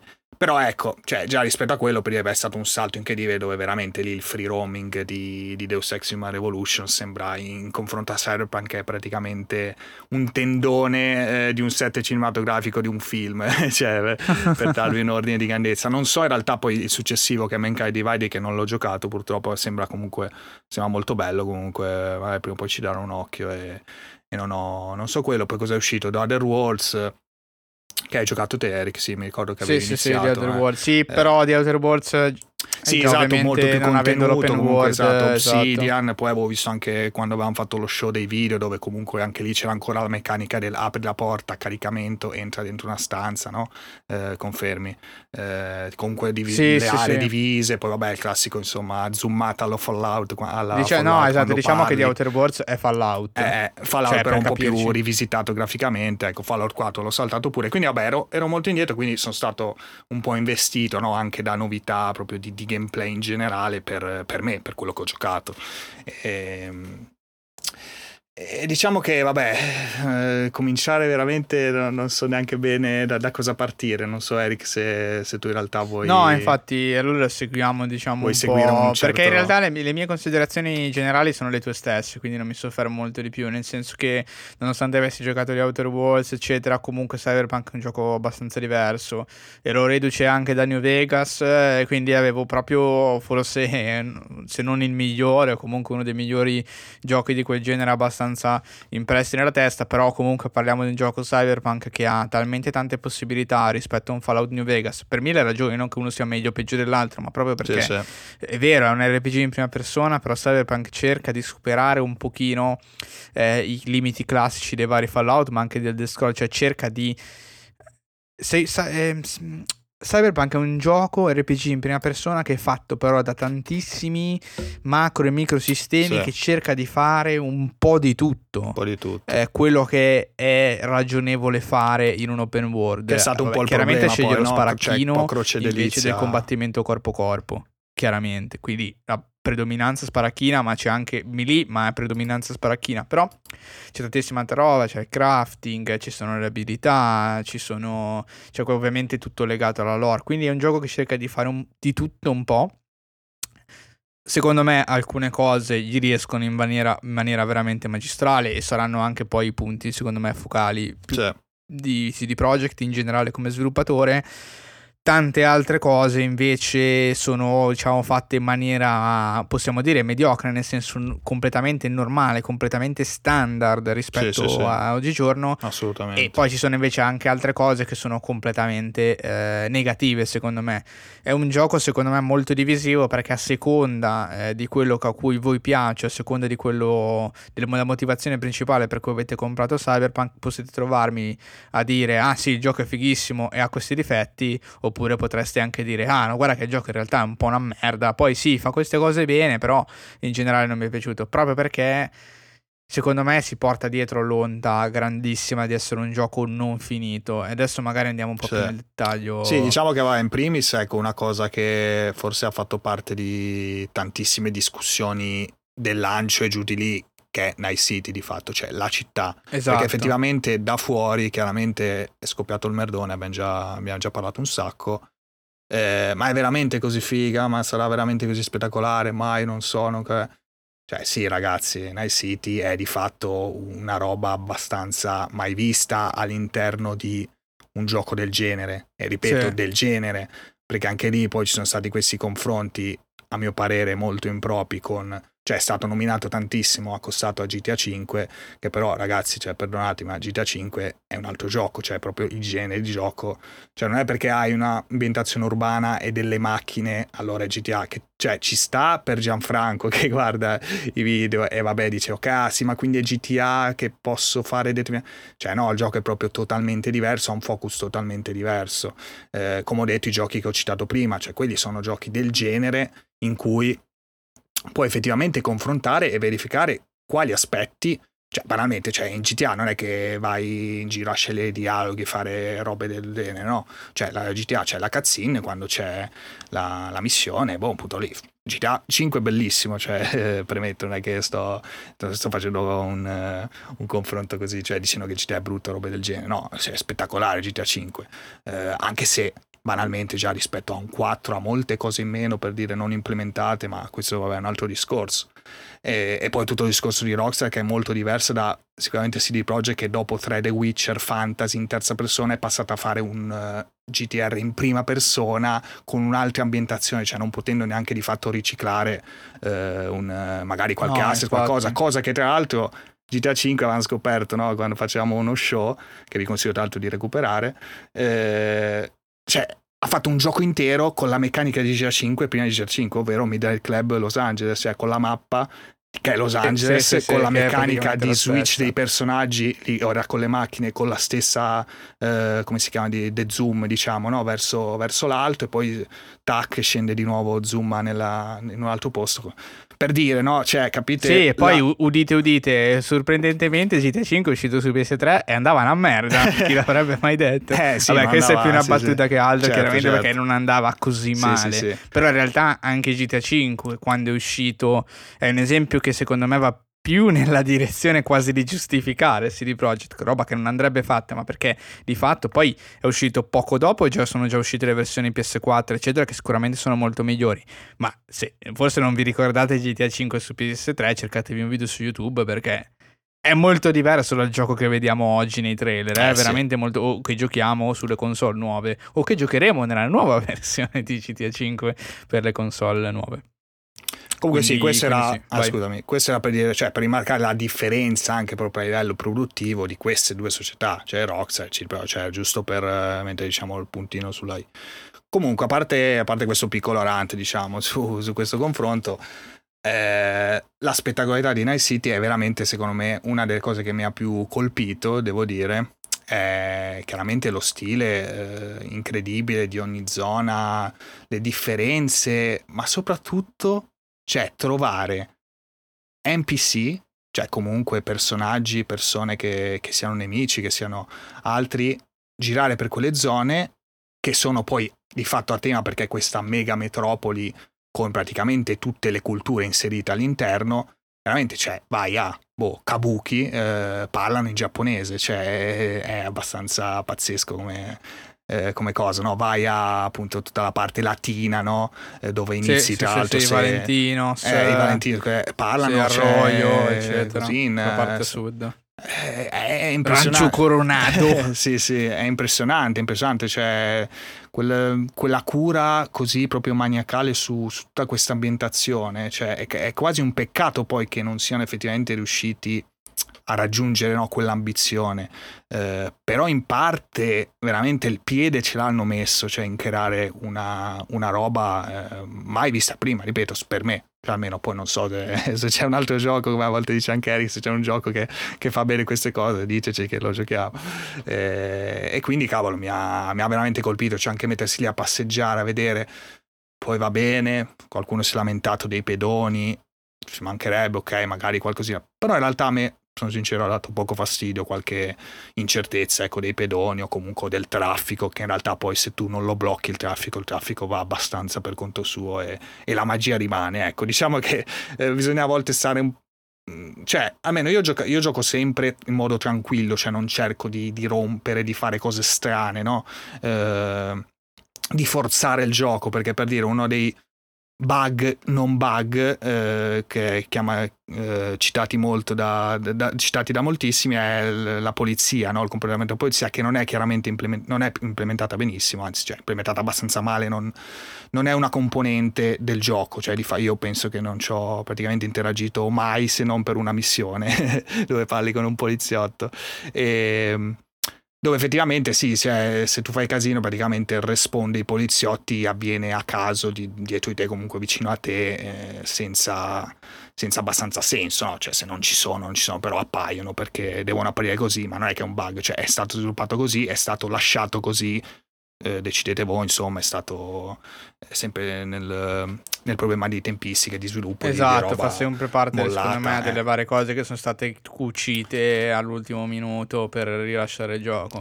Io Però... dico che le mie prime ore sono sì, state, sì. le impressioni sono le stesse, perché all'inizio del gioco ero veramente abbagliato sì. da tutto quello che c'è. È veramente difficile da descrivere secondo me l'open world, soprattutto le prime magari 15-20 ore del gioco perché cioè, il gioco ti butta addosso tanti di quei dettagli, tante di quella roba, tantissima sì, gente, suoni, il fracasso, le macchine. Eh, tra l'altro una delle prime zone, come diceva Ale, è proprio quella di Kabuki dove c'è il market, le bancherelle, vai lì, compri, eh, ci sono vari NPC, ovviamente scopri anche tutte le meccaniche, quindi chiaramente è il momento forse più divertente in cui scopri un po' tutte le cose cioè, sono veramente ore, secondo me, indimenticabili le prime. Girare in macchina per vedere bene tutto, diciamo, la città, zone nuove, ti dà veramente l'impressione di essere dentro una città viva. Eh, infatti, io, cioè, ripeto, non mi scorderò mai le prime ore di gioco, ero completamente immerso durante praticamente tutta la prima metà del gioco, come diceva Ale anche un po' di minuti fa, eh, diciamo, poi sicuramente nella seconda metà già cominciavano a, eh, come posso dire, a svanire magari, però sicuramente l'inizio è stato totale, Night City è veramente una mappa eccezionale, eh, sì, sì. Ha, ha un level design secondo me eh, che supera un po' magari il concetto base eh, di, un, eh, di, un, open world che solitamente sono sempre tra virgolette molto piatti molto spesso mentre Night City ha molti edifici esplorabili legati ovviamente anche a side mission eccetera cioè. che sono essi stessi diciamo un po' un level design nel level design cioè sono incastonati all'interno della mappa e, e quindi costruiti con la stessa estetica del quartiere in cui sono inseriti ma al loro interno a livello proprio ludico hanno diversi approcci a seconda di come tu hai costruito il tuo personaggio ti puoi muovere in maniera libera e scegliere come entrare nell'edificio eccetera. Quindi sì, eh, da questo punto di vista secondo me è spettacolare il gioco ed è veramente qualcosa di, di mai visto anche perché nelle prime ore di gioco questo magari fa anche un po' parte in realtà dell'illusione. Cioè è in realtà sempre ma soprattutto nella prima metà del gioco cioè uno di quei giochi dove non vedi esattamente dove sta il limite. Cioè, non c'è un momento in cui dici, ok, no, ok, questa cosa qui cioè, sicuramente sarà una gimmick perché ho, capito il gioco com'è, no? Questa cosa sicuramente non sì, posso sì. farla in maniera libera. Ecco, Cyberpunk, secondo me, per come è impostato il gioco, per quanto libertà ti dà da subito, per il tipo di mappa, città, i palazzi, cioè tutto è fattibile. Se il gioco ti dice che farai qualcosa o ti racconta che stai per fare qualcosa, hai sempre l'impressione che sarai tu in prima persona a farla con le meccaniche classiche del gioco base, non con gimmick o mezze cutscene o quick time event. E questo il gioco lo fa per tutta la sua durata, cioè qualsiasi cosa che tu fai all'interno di Cyberpunk, per quanto pazzesca poi possa essere, è sempre eh, in prima persona con le meccaniche base. E questo l'ho veramente molto apprezzato perché cioè, la main quest secondo me è veramente fighissima. Cioè, ci sono delle missioni veramente stratosferiche sì, sì, sì. Eh, da giocare sia dal punto di vista gioco... grafico che dal punto di vista dei personaggi, ah, dello svolgimento della trama, eh, della lore. Cioè, la bellezza del gioco ed è secondo me la, il grande pregio. E secondo me il motivo per cui Cyberpunk va giocato a prescindere è questa roba qui. Cioè che il gioco c'è sotto ed è magnifico di fatto perché unisce la lore di Night City la storia tra virgolette diciamo originale che poi non sarà completamente originale chi già visto già si sa che c'è Johnny Silverhand fa parte della lore quindi comunque non è una roba completamente inventata c'è una radice ovviamente preesistente nella lore di Cyberpunk eh, però è tutto molto connaturato passato, le gang che incontri fanno parte dei diversi quartieri che sono tutti molto diversi da loro, che hanno una storia diversa sì, sì. ogni quartiere ed è la storia che fa parte della storia più grande di Night City da quando è stata fondata a come poi tutte le varie vicissitudini che la città ha passato nel corso degli ultimi circa 70 anni. C'è un background molto potente e che poi si riflette diciamo in maniera molto complessiva su tutta la storia al netto del fatto che poi meccanicamente parlando ci sono cose che non funzionano, cioè Night City secondo me come asset è il cuore di Cyberpunk, cioè la città è il cuore di tutto. Ed secondo me non è... Eh, come posso dire, non è un caso che poi CD Projekt eh, voglia andare a costruire un gioco online eh, sulla mappa di Night City perché avranno speso una quantità di risorse infinite per creare questo open world e chiaramente sì, passatemi il termine un po' magari eh, come posso dire eh, svilente però sicuramente vorranno riciclare e mungere il più possibile questo enorme asset questo enorme eh sì. asset che loro ormai hanno e che di fatto ha un valore altissimo. Eh, tuttavia, se vogliamo diciamo seguire un po' questo filone, ci sono poi delle cose non fatte secondo me, a me, almeno a me personalmente, nella seconda metà dell'esperienza, il fatto che qualsiasi persona camminasse eh, non, eh, come posso dire, non re- praticamente non reagisca al tuo passaggio. Eh, mi ha un po' stuccato nella seconda parte, onestamente parlando. Cioè, questo fatto eh, che ogni singola persona eh, che cammina all'interno di Night City in tutta la città abbia lo stesso comportamento semplicissimo del eh, mai sì. rispondere alle tue cose. Cioè, sono sempre tutti, ripetono un po' tutte le stesse tre frasi in croce. Eh, all'inizio non mi pesava, eh, come ho detto più volte anche con loro, ci sono delle zone secondo me dove addirittura questo è giustificato a livello di lore e ci può stare, è vera questa cosa, perché comunque Night City è la città un po' della perdizione, dove la gente trova qualsiasi pretesto per drogarsi, sia con droghe diciamo tra virgolette convenzionali che, non, che se non eh, più tecnologiche, quindi in una certa parte della città me lo potevo anche aspettare e ci può anche stare, ma poi ci sono altre parti della città dove tecnicamente la gente ha un cervello eh, ed è pensante e si comportano nella stessa identica maniera. Eh, questo un po' mi ha, tra virgolette, rotto le scatole, soprattutto nella seconda metà del, della mia avventura.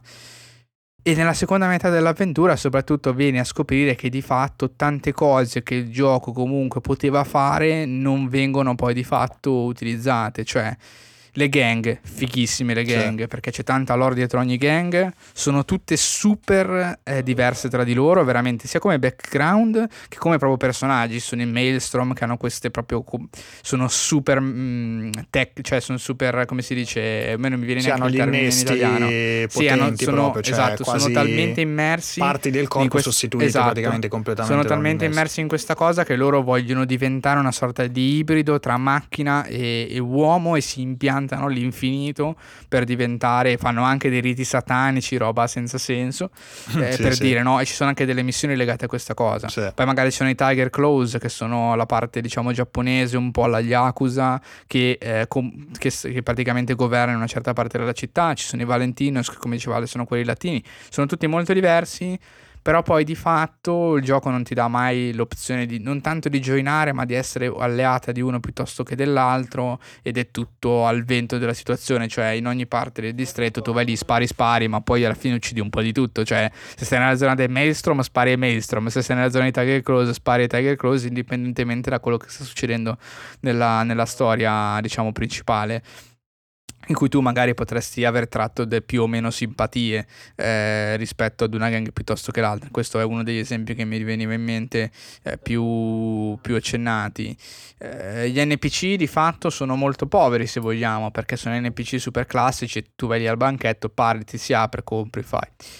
Quindi ci sono anche queste parti, diciamo, sicuramente molto meno rifinite, molto meno, eh, molto meno eccezionali. Eh, non so poi Ale, tu cosa ne pensi? Però già un po' dicevi che non ti aveva rovinato troppo l'esperienza, diciamo. Sì, quel, l'aspetto proprio dei, degli NPC in sé, dei cittadini di Night City non mi ha disturbato. In realtà un pochettino mi ha pesato di più il fatto di non avere il classico NPC eh, con cui parlare per prendere la missione, cioè eh, visto che comunque generalmente ti telefonano e andare a parlare con i oh mi sfugge il nome dei eh, con i fixer con i fixer eh, non, non, ci guadagni quasi niente a parte se non lo fai chiaramente una missione principale quindi... i fixer sono quelli che ti chiamano per darti sì, le missioni, darti missioni. Nei, nei, loro distretti quindi sono diciamo le NPC di riferimento sì, sì che però come dice Ale ti chiamano per darti la missione. Tu puoi andarli a trovare, però se vai a trovare, sai, magari in altri giochi bene o male c'hai tutta la loro storia oppure fai partire una missione se ci vai a parlare in, rispetto a,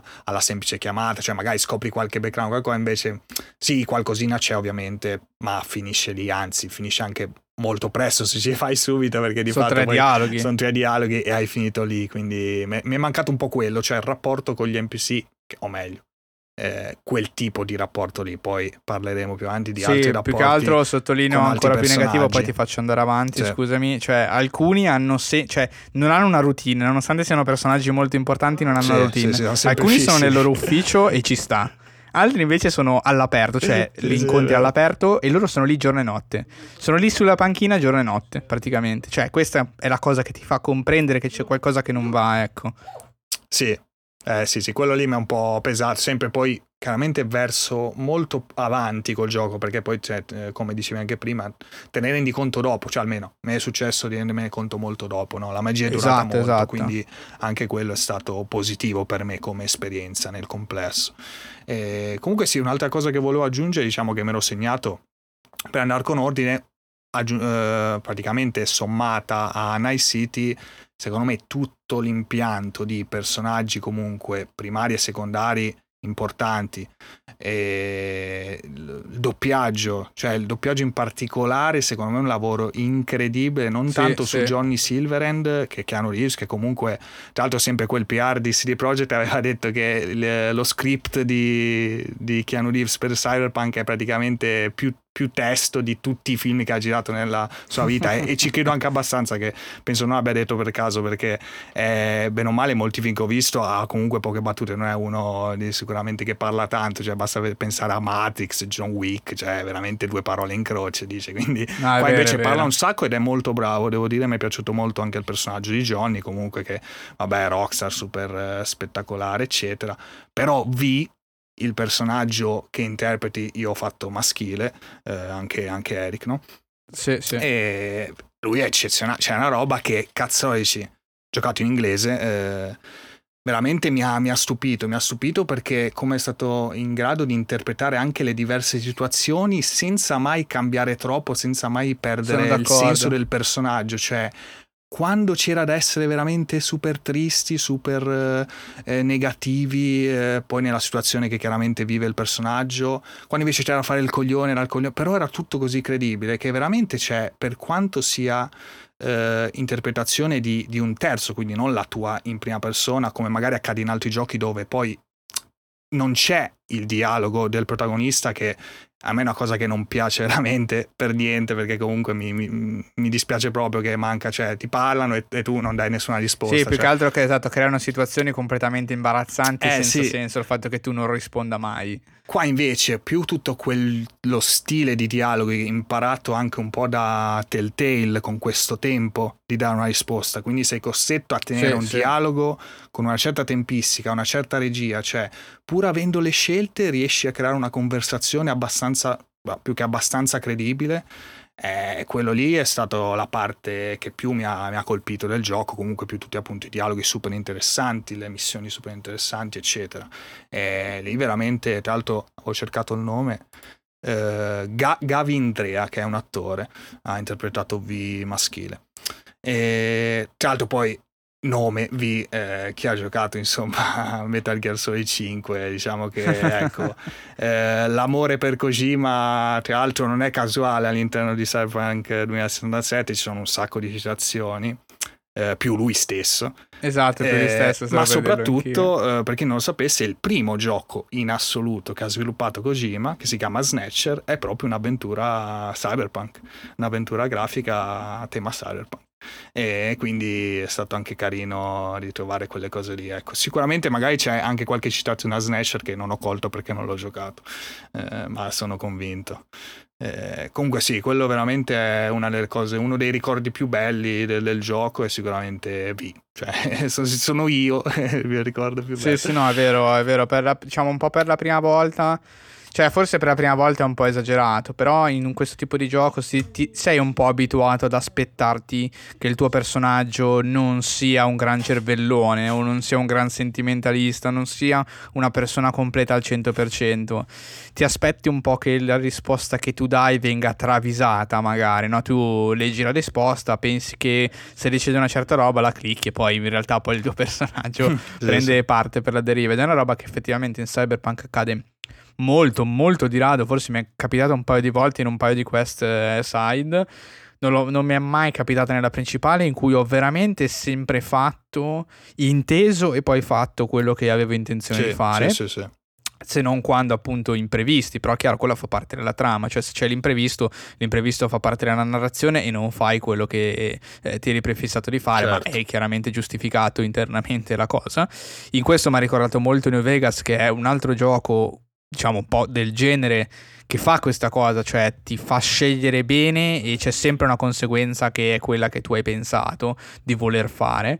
Mi ha ricordato molto questo e soprattutto poi ti aiuta ad avere una credibilità quando intorno a te hai questi personaggi secondari veramente a tutto tondo, anche loro doppiati benissimo, con una personalità eccezionale, tutti molto diversi tra di loro, unici, fanno parte di diciamo zone differenti della mappa, quindi hanno un background molto differente, reagiscono differentemente alle cose hanno un'interazione tra di loro differente rispetto ai ruoli che ricoprono nella città, cioè banalmente se sono dei nomadi, se sono dei, corpore, dei corporate, se sono magari invece cresciuti kid street, sono sì. gente tra virgolette della strada, cioè i personaggi secondari secondo me sono un altro dei punti di diamante del gioco, che poi secondari in realtà poi fanno parte anche della main quest eh, sì, principale, sì. però diciamo i, i co-protagonisti, esatto. esatto, se vogliamo sono, sono, eccezionali. Eh, secondo me, io veramente mi sono molto, molto legato ad alcuni di loro dal punto di vista narrativo. Una cosa che onestamente credo di aver fatto quasi solo in Red Dead Redemption 2, eh, che, che, comunque secondo me è un po' superiore, però non vorrei aprire altre parentesi a riguardo. Vabbè, ci può, eh, anche perché poi... stiamo, stiamo, confrontando comunque titani, eh, quindi è difficile poi aprire una, una roba, diciamo, un argomento del, nel mentre. Quando lo giocherò Quindi ne parleremo, sì. dai. Esatto, esatto. Quando giocheremo, anzi Mattia Quando... è invitato. È vero, sì, sì, sì, anche lui. E quindi ci siamo, diciamo, questi sono secondo me i veri punti forti eh, del gioco e secondo me non è un caso che alla fine siano la lore e la narrativa, cioè la roba che eh, comunque eh sì. CD Projekt aveva già dimostrato di saper fare molto bene con The Witcher e, e questi rimangono eh, i punti di forza comunque di, di Cyberpunk e, e, rimangono delle vette, no, cioè dire inesperite sembra esagerare, però comunque rimangono delle vette eccezionali. Dopodiché direi possiamo veramente entrare nel merito delle sì, no, scusami, un'ultima cosa. Ah, vai, vai, no, di pure, di pure. Eh, sulla sì, scelta sì. Della, del background, no? Una cosa che sentivo per dire in molti che magari l'avevano iniziato, giocato un poco, ho visto solo i tre start, tre starting point, no? Da Nomade, Corporate e, e City Kid. Anche lì in realtà c'è stata la cura interessante che è vero che, diciamo, ti cambia la prima fase, no? Cioè, chiaramente, eh, poi era impossibile aspettarsi tre campagne differenti a seconda no, dello infatti. stato, no? Però a seconda del tuo background, tanti, in tantissime occasioni, sia missioni secondarie che missioni principali, hai opzioni di dialogo che veramente cioè, possono cambiare delle cose anche fighe. E, e, questo anche è, molto interessante che, che non... Sì, appunto, sì, cioè, sì, eh, generalmente magari sì, ok, per in Fallout c'è la statistica che, del carisma, no? quindi se la alzi ti sblocchi nuovi dialoghi, così come in Mass Effect, per dire ecco un altro gioco che non ho citato, tra l'altro Mass Effect di Bioware, che è una serie comunque che apprezzo tantissimo. Eh, però qua c'è comunque appunto sempre per la questione di, dell'interpretazione che di V cambia veramente tanto il personaggio. Cioè, sono sicuro che quando giocherò il gioco cambiando Stargame Point e provando tutti i nuovi dialoghi, mi darà un'altra faccia di, di V. Eh, e comunque vedremo. Esatto, sono d'accordo, sì sì. Ho la stessa, un po' la stessa, diciamo, impressione, esperienza, e questo qui, insomma, molto molto ben costruite e secondo me sono molto molto ben costruite perché sono le fondamenta che CD Projekt aveva comunque già completato eh, dal punto di vista del gioco eh, le, diciamo, le parti eh, che sembrano incomplete o che sono incomplete, magari scopriremo in futuro che appunto nel momento in cui in una qualsiasi patch o in qualsiasi DLC arriva qualcosa che cambia le regole del gioco base è perché secondo me al 90% quella roba lì che verrà cambiata era incompleta.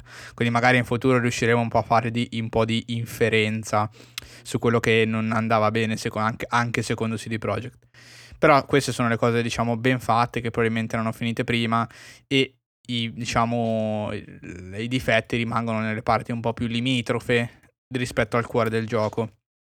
Poi se d'accordo andiamo un po' più sulle meccaniche di gameplay e facciamo sì, io poi avrei ancora qualcosina su no ma più avanti poi magari quando ti chiedo ti, faccio, ti avrei fatto la domanda tipo il momento diciamo migliore comunque la fase migliore che è stata per te è però magari appunto adesso sì, possiamo sì. parlare anche un po' delle meccaniche anche per cambiare un po' argomento diciamo assolutamente guarda tanto mm, in realtà non, secondo me non c'è tantissimo da dire perché cioè, i sottosistemi sono tantissimi quindi è proprio sì. veramente impossibile andare a descriverli tutti quanti quello che posso dire è che assolutamente il gioco si basa su, diciamo per l'80% su un sistema di shooting che è sorprendentemente ben fatto sì, e soddisfacente. Vero, molto buono. Cosa che non potevamo non aspettarci dopo The Witcher no, 3, comunque non era scontato.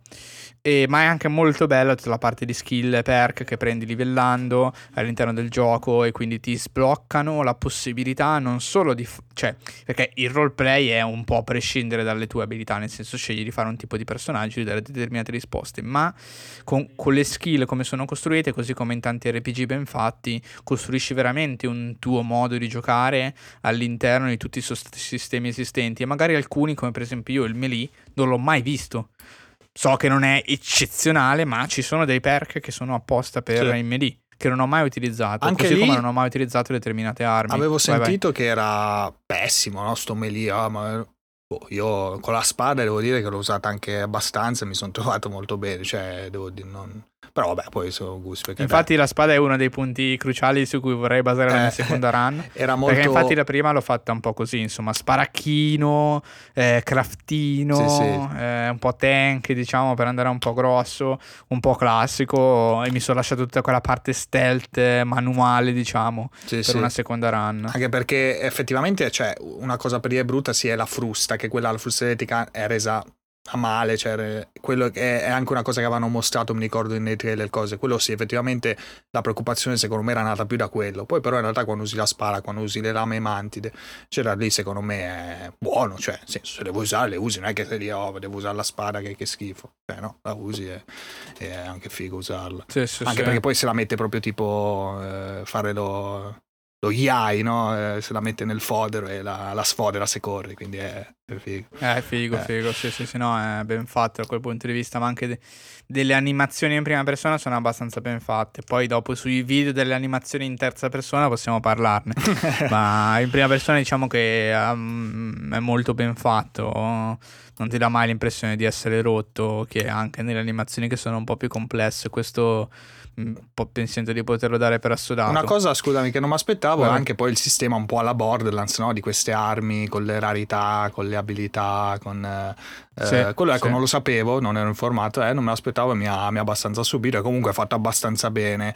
Eh, l'unico problema che è tutto poi quella mancata pulizia del gioco, è veramente, cioè in tutta la parte di praticamente di interfaccia, di, di e infatti roba, volevo eh, andare lì, esatto, aspettavo, ti ho tirato il gancio, quindi tutta la parte veramente di numeri, di, di statistiche, I, ci i sono menù, delle cose, i menu, sì. sono delle cose senza senso, delle cose che non esistono, cioè e, e, soprattutto anche secondo me, ecco, forse il difetto veramente che più mi ha dato fastidio è una, uh, i nemici che non usano alcune abilità, cioè, cioè eh, i nemici alcune cose non, non, si sa perché non, probabilmente non l'hanno proprio programmate, alcune cose che possono fare i nemici, cioè banalmente il, il netrunner nemico eh, usa boh, due robe, non so te Eric se ti è capitato. Sì, sì, sì, esatto. Cioè, Io fa... anche ho fatto tanto eh, netrunning, quindi le conosco eh, tutte le abilità. Cioè, non ti fa, ti fa pochissima roba, ma proprio anche in generale all'interno del gioco, cioè affronti sì netrunner, ne affronti magari pochissimi, veramente boh, ti colpiscono pochissime volte con le mosse da netrunner, quindi cioè, diventano inutili alcuni bonus che magari leggi nei perk o trovi perché di fatto non ti serviranno praticamente per il 95% del gioco. Eh, sta cosa appunto è un peccato, un peccato come anche un peccato per dire sbloccare Uh, cioè impossibile quasi arrivare a sbloccare l'ultimo perk di una, di un, di una serie di, di talenti, sì, diciamo. Sì, sì, sì. Cioè, eh, devi arrivare a livello 20, dice, e, e Oltretutto dovrebbe aumentare ancora a sto livello 20 per potenziare l'ultimo perk sbloccabile che generalmente è molto forte perché ti aumenta un po' le statistiche base, no? magari ti aumenta proprio il danno in sé di tutte le skill, robe varie, però è impossibile, cioè io ho chiuso, ho controllato tra l'altro prima di, di registrare stasera, avevo la skill uh, hacking al 15 ed è la cosa che più ho usato in tutto il gioco, è al 15 in 100 ore di gioco, cioè immagino chi... Sì, no, chi infatti giocato... per, dare un attimo di contesto sì, sì. di questa cosa, praticamente ovviamente livellando acquisti i punti attributi che metti sulle 5 caratteristiche principali. Poi legato ad ogni caratteristica ci sono gli alberi delle abilità che si sbloccano con i perk e quando tu per ogni specifica abilità tu hai una barra che si riempie rispetto a quanto tu hai utilizzato quella defin- quell'abilità. Per lui è la, per Ale adesso è l'hacking, cioè usare di fatto ehm, l'hacking. Per me per esempio era il crafting, anch'io no, ho craftato l'infinito. E adesso ci sì, arriviamo sì. anche perché esatto. ho craftato l'infinito e non ho maxato la skill. Cioè, ma io veramente ho craftato tantissimo. Non so cosa volevi dire, non volevo interromperti. No, no, no, prima di passare a questo lì, cioè d- delle cose appunto che non si capisce bene, proprio senza equilibrio, ecco. Eh, sì, eh... perché nel, nel misto di, questo, di, questi menu un po' malfatti, con delle pagine poco riuscite, come quella che dovrebbe in realtà mostrarti un riassunto di tutte le tue statistiche cioè, in realtà ti mostra dei valori che non vengono mai utilizzati e quindi la schermata è una schermata piena di zeri. Sì, cioè è una schermata in cui hai la tua vita, ok, il tuo valore di vita, la tua armatura, ok, e poi tutto il resto è zero, perché è il danno al nemico debole al fuoco, che però non, non esiste, cioè nel gioco non c'è quella roba lì, quindi sì, sì, eh, o comunque c'è rarissimamente, quindi quella schermata diventa una schermata di tutti i zeri.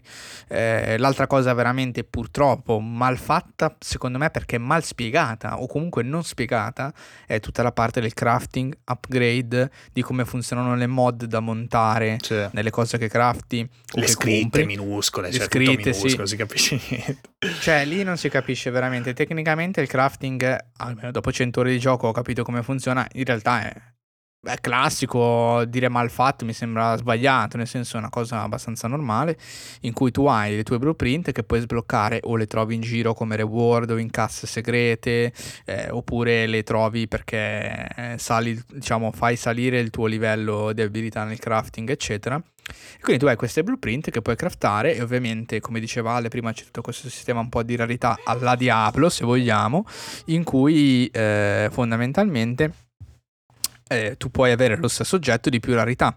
Quindi poi anche quando le crafti la tua blueprint ti dice anche di che rarità sarà il corrispettivo oggetto craftato. Quindi è abbastanza classico da questo punto di vista e vale anche per le armi. Il problema è che tutta questa roba qui non ti viene mai spiegata, non ti viene mai detto quando hai una nuova blueprint perché ce l'hai come l'hai sbloccata? Perché adesso puoi craftare una giacca e prima no? O perché adesso la giacca la puoi craftare rara mentre prima la potevi craftare comune?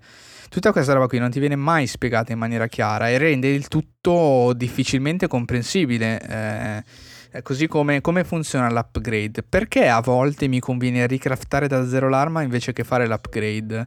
Eh, o, o, anche la scarsità incredibile degli oggetti epici rispetto a quelli leggendari che sono un grado superiore. Cioè io arrivavo alla fine che avevo un sacco di oggetti comuni, un sacco di oggetti rari, avevo tanti leggendari raccolti, alcuni comprati, non avevo quelli epici. Non ce li avevo perché non li trovavo da nessuna parte. Sì, sì. Non sapevo come, come, andare avanti. E questa cosa qui mi ha cioè, riflettuto e ho detto: qua manca una parte chiaramente di tutorial sì. che mi spieghi come funzionano bene le cose. Mancano le spiegazioni nei menu che mi ricordino come fare le cose, mi facciano capire le cose nuove. E poi manca anche una parte di balancing, evidentemente, perché eh, com'è possibile che io non ho componenti epici? Cioè, dove sono questi componenti? Ho quelli leggendari, come faccio a non avere quelli epici? Chiaro che c'è un problema di base lì. E, perché dico che ho craftato tutto? Perché voglio chiudere la summa con questo. A me piace l'idea no, del tech, craftare, e quindi ho seguito anche quella parte lì per il mio personaggio a livello di skill e perk. E a un certo punto, chiaramente la roba classica qual è? Eh, quando crafti un oggetto consumi meno oggetti, oppure quando disassembli l'oggetto per ottenere delle, dei componenti con cui craftarne altri, ne ottieni di più. Benissimo. Il bilanciamento di questi due perk combinati fa sì che per determinate mod ti costi meno craftarlo di quanti oggetti ti dà quando lo disassembli. E quindi questo chiaramente crea un circolo vizioso di eh, componenti infinite, perché io lo crafto 10 volte, lo disassemblo, mi dà più oggetti, ne ho di più di prima, quindi ne crafto 20, eh, lo disassembro, eccetera. Infatti, questo... quando scopri questa cosa puoi diventare il presidente dell'Arasaka nel finale segreto, perché sei ricchissimo, hai rotto tutto, hai rotto il mondo. Esatto, questo ovviamente cosa, cioè chi già gioca da un po' di tempo, comunque questi tipi di giochi già, ha già capito dove vado a parare, no? Perché se hai componenti infiniti puoi fare due cose, o crafti roba infinita, eh, che tanto ce l'hai lì, oppure crafti, cioè crafti roba infinita da utilizzare, per esempio le mod ogni volta che le crafti non hanno una rarità eh, prestabilita ma esce casualmente, come succede in tanti giochi. Chiaramente però potendone craftare infinite perché hai infiniti componenti, la rarità ti c'è sempre quella più alta perché eh, il craft finché non non esce senza problemi. Certo. Tra l'altro le mod sono proprio tra gli oggetti che ti danno più roba di eh, quanto sì. le crafti. Quindi sì, sono proprio quelle che tiri fuori a manetta finché non ti arriva quella epica o leggendaria e poi li maciulli tutti quanti disassemblo per recuperare tutti e più oggetti per craftare altra roba. Oppure ho craftato lo stesso giaccone tantissimo per poi rivenderlo. Cioè io andavo, compravo 100.000 euro dollari di roba e poi mi riprendevo tutti i miei soldi vendendo i giacconi fondamentalmente. Eh, per dire. Per questo dico, Com'è possibile che io, che ho evidentemente eh, utilizzato una... No, non è proprio un bug, però comunque chiaramente non voluta come cosa, no? Perché eh, eh, crea un ciclo infinito di risorse che non dovrebbe esistere nel gioco. Non è un bug, però di fatto non è ben pensata la cosa. E quindi com'è possibile che io che ho craftato così tanto non abbia il perk a livello 20? cioè, eh, c'è sì. un problema sì, sì. nel Wii come quality of life in alcuni sistemi, soprattutto il crafting. E secondo me è qui che si vede tanto, si percepisce tanto che il gioco non è finito, che manca una passata di pulizia pesante e qui assumono senso le parole, diciamo che poi abbiamo scoperto degli sviluppatori a fine 2019 che si aspettavano che il gioco sarebbe uscito a fine 2021 inizio 2022. Eh sì, sì, sì. Manca proprio quella parte lì eh, di polishing pesante però, cioè di chiusura delle meccaniche di gioco, eh, di iterazione sulle meccaniche di gioco per capire cosa cambiare per farle meglio.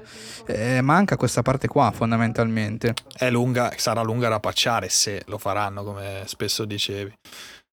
Eh, sarà anche duro. Eh, sarà, sarà, un lavoro veramente molto pesante. Tra l'altro sì, è un dispiacere poi perché di fatto la parte poi attiva, no? Abbiamo detto le armi funzionano bene, comunque il mele funziona bene, le, eh, l'hacking funziona bene, cioè sono fighi da usare, cioè paradossalmente ti ritrovi che appunto hai i menu che fanno cagare, se statistiche che non funzionano, sto crafting rotto eccetera e poi vai a fare un contratto, ti ritrovi sto, sto edificio, boh, un nightclub dove c'hai 12 telecamere che tu puoi entrare nella telecamera, guardare tutte le telecamere, hackerare dalle telecamere i tizi, hackerare il, la torretta difensiva, quindi far sparare la torretta a tutti, cioè eh, questo controsenso proprio, no? questo man- proprio manca manca proprio questo bilanciamento paradossale, no? Che poi, esatto, anzi, esatto. chi se l'è giocato tranquillo, paradossalmente io che non ho giocato col crafting, questi problemi neanche me ne sono reso conto, per me non esistono.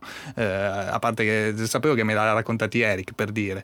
E chi se l'è giocato così normale, magari la, cioè, non, non ci ha neanche fatto caso. Ah, sì, ogni, prendeva l'arma, che poi chiaramente il gioco anche ha un, ha un suo bilanciamento strano proprio anche in termini di difficoltà, che anche lì, sono sincero, non ho ben capito, con queste missioni che ti dice che sono moderate, mol, eh, difficile, molto difficile, però allora se vai nella molto difficile è praticamente impossibile farla perché ti shottano e, e tu non li puoi neanche quasi uccidere, cioè non gli fai danno, eh, però allora c'è quindi... Eh, poi man mano che livelli, però allora si abbassa la difficoltà, quindi devi aspettare, però c'è talmente tanta roba che poi ti ritrovi che ti calano troppo e diventa una cagata falle. Esatto, Anche un po' esatto. strana sta roba, eh, è stato difficile, ecco, mi sono un po' autoregolato, ho cercato, ho messo al massimo la difficoltà, a un certo punto sono passata molto difficile, ma in realtà poi il grosso della difficoltà è proprio intrinseco dentro il gioco, secondo me è per bilanciare comunque un po' più verso il basso come si tende generalmente per per tutti, cioè per fare in modo che veramente Gianfranco eh, possa giocare il gioco abbandonando quasi totalmente le statistiche, quindi basandosi solo su Amiche che di fatto secondo me si può giocare benissimo anche così eh, il gioco, sono convinto che funzioni, cioè proprio anche così, a normale te lo giochi, vai avanti e magari fai un po' fatica in certi punti, comunque ti rendi conto che magari è meglio alzare magari un po' qualche statistica base che conosci, anche lì poi anche l'albero un po' strano che puoi sbloccare tutto, anche scollegato, alcune cose no, alcun... insomma eh, da come ne parliamo, ecco, siamo, rimasti, siamo, rimasti, ancora confusi noi dopo 100 ore, quindi ci una domanda, un anche un po' vai, per vai, chiudere. Che è una caratteristica, non so se avete parlato, magari il ristratto non l'ho sentito, ma penso di no, e che ci hanno addirittura dedicato un intero Night City Wire. Ma alla fine questa brain dance è, è figa? Ah, per Silenzio me... totale. no, per me, per me sì, però ecco, devo dire, pur non sapendolo, mi aspettavo che la brain dance fosse un elemento eh, attivabile vo- più volte, diciamo. Ecco. Non, cioè, Meno contestualizzato alla missione, mettiamola così. Sì, invece la brain dance è una parte sempre. della missione. Eh sì, che sì. sia secondaria o principale, è una parte della missione. Per dire, io che visto... è molto figo secondo sì. me, però non è libero. Per dire, io ho visto delle scene del crimine, sia nei, in qualche immagine tele che era passato, e sia anche dentro al gioco, mentre giravo il gioco, scene del crimine col classico, eh, come si chiama lì, la, eh, la striscia gialla no? che, che, delinea poi. Sì, e sì, pensavo la... che lì a volte tu poi a un certo punto del gioco potessi attivare la dance e scoprire cosa era successo e magari trovare, e invece no, eh, vabbè, semplicemente così una speranza che avevo. Eh, comunque vabbè, diciamo che abbiamo parlato di parecchia roba, Eric, devo dire. Eh, però io volevo chiudere, non so, appunto, con la domanda che ti avevo fatto prima di un momento veramente, veramente epocale eh, che comunque hai vissuto se, se, vuoi. Io insomma io ce l'ho me lo sono segnato e non è, non è particolarmente sì, spo- cioè non è spoiler però quindi... il mio è super spoiler. Ah il tuo super spoiler. Sì eh... nel senso che è la fine di una missione eh, secondaria di un personaggio eh, a cui mi sono legato molto ed è una missione secondo me molto figa che ho seguito praticamente subito. È chi Panam? scusa? no no. Ah, okay. è l'altra. Ah ok che è una missione secondo me molto molto figa, quella finale, veramente totalmente unexpected. Ti, ancora una volta il gioco ti mostra che viene a fare, de- cioè non ha dei limiti, cioè alcuni limiti non se li sono posti di fatto, cioè hanno detto no, questa cosa la facciamo lo stesso e la fanno per davvero eh, e la missione arriva. In realtà non è neanche una missione, diciamo, concitata, una, una missione di azione, di fatto, è una missione totalmente narrativa che, a cui appunto giunge a compimento nella missione, appunto, questa secondaria, che poi l'abbiamo detto anche prima, ma vorrei dirlo in maniera un po' più chiara, cioè ci sono le missioni secondarie, ci sono le classiche missioni un po' più farm friendly sulla mappa che vai, spari sì. e basta, diciamo, sì, mettiamola sì. così, ma ci sono anche le side mission legate ai personaggi che sono storie di fatto completamente parallele alla tua. Eh, però sono, di... sono totale, cioè sono praticamente la stessa qualità della principale e tutte insieme creano un flusso di personaggi, missioni, dialoghi eccezionale e in particolare la missione finale di questo personaggio che diciamo, siccome non posso, non posso Vabbè, veramente. Il personaggio però puoi dirlo, niente. comunque si vedeva anche, nei, cioè, nel senso, puoi anche dirlo, nel senso, eh... il personaggio che ti sei legato, che ti è piaciuto. Uh, sì, ma non mi ricordo il nome, quindi chiaramente potevi dirlo tu. Eh, incredibile, incredibile. Ah no, beh, che ero Judy, no? Di, intendi Judy? No? Ah sì, ah, sì, okay, sì. ok, no, perché Judy avevo Alvarez, intuito, sì, però sì, non ero sicurissimo al 100%, ok, ok. Sì, sì, anche io l'ho fatta comunque, sono, è una sono talmente che... legato che, che, non mi ricordo il nome. eh, no, mi è venuto ovviamente lapsus, eh, ovviamente momentaneo nel momento in cui dovevo dirlo. Eh, no, sì, assolutamente una missione secondo me molto, molto sì, figa, molto, forse molto una delle bella, migliori sì, di, quelle, di, quelle, secondarie. Eh, lì appunto nella missione finale CD Projekt ti mostra che dal punto di vista narrativo ha costruito tutto quello che avevano in mente di fare eh, ed è molto bella la missione finale secondo me. Cioè un momento veramente intenso dal punto di vista narrativo. A te Ale invece? Allora, eh, io mi ricollego a, a, una parola che hai usato che è flusso, perché effettivamente mi sono ritrovato, adesso non mi ricordo chiaramente precisamente quando all'interno della mia run, però ho avuto, guarda, non esagero, ma un 20, ma anche forse 30 ore di roba, di serate continue che stavo facendo quest, che a un certo punto mi sono perso, cioè non mi rendevo neanche più conto se stavo facendo la principale o le secondarie, perché ho cominciato a, eh, a a parlare con personaggi, a fare missioni con loro, quindi andare lì, andare là, tornare indietro. Eh, ricevo un'altra, ma nel frattempo, perché poi passa il tempo, quindi a seconda anche di quanto tempo passa, ricevi magari la telefonata di una missione che avevi completato prima e sta continuando, una, una serie no? di side mission. Una roba incredibile, ma soprattutto eh, la parte che mi è piaciuta di più poi è di fatto la, la, Panam, cioè il personaggio di Panam e la sua serie di missioni. Eh, questo perché mi ha... è stata una cosa molto particolare perché all'inizio del gioco sei a Night City e il... c'è una certa rappresentazione del, del, sesso, del comunque in generale droga, sesso, tutto, eh, tutto marcio, poi giri, eh, c'hai veramente i dildi giganti nelle, nelle vetrate, eh, e incontri anche un altro personaggio eh, de, eh, che insomma ti, ti, si vuole ecco divertire volendo, no? Eh, puoi anche puoi accettare, puoi non accettare chiaramente, però il gioco ti fa intendere certe cose, no? ti fa all'inizio no? il V, il V diciamo io poi ero street kid, quindi proprio il V che si lancia, si butta e ok. poi però arrivi a Panam e lì ti dice, eh, però qua attenzione perché eh, non è che sai puoi, puoi decidere con eh, semplicemente selezionando un, dialogo opzionale su, sul gioco. Vero, è vero. Sì, Qua sì. eh, t'attacchi, chiudi la porta, tanti saluti e continui la storyline. Quello mi è piaciuto molto perché appunto ti mette proprio in, un altro, in un'altra ottica, no? Ti mette in un'altra ottica sia di, vabbè, se poi ti piace il personaggio in senso eh, all'interno del gioco uno può dire vabbè ok sì no, ma anche a livello poi di giocatore che magari vuole anche vincere un po' la sfida, no? Dice ah beh vediamo chissà come si fa perché evidentemente poi sai che è anche un GDR quindi eh, dovrò stare attento alle scelte che faccio.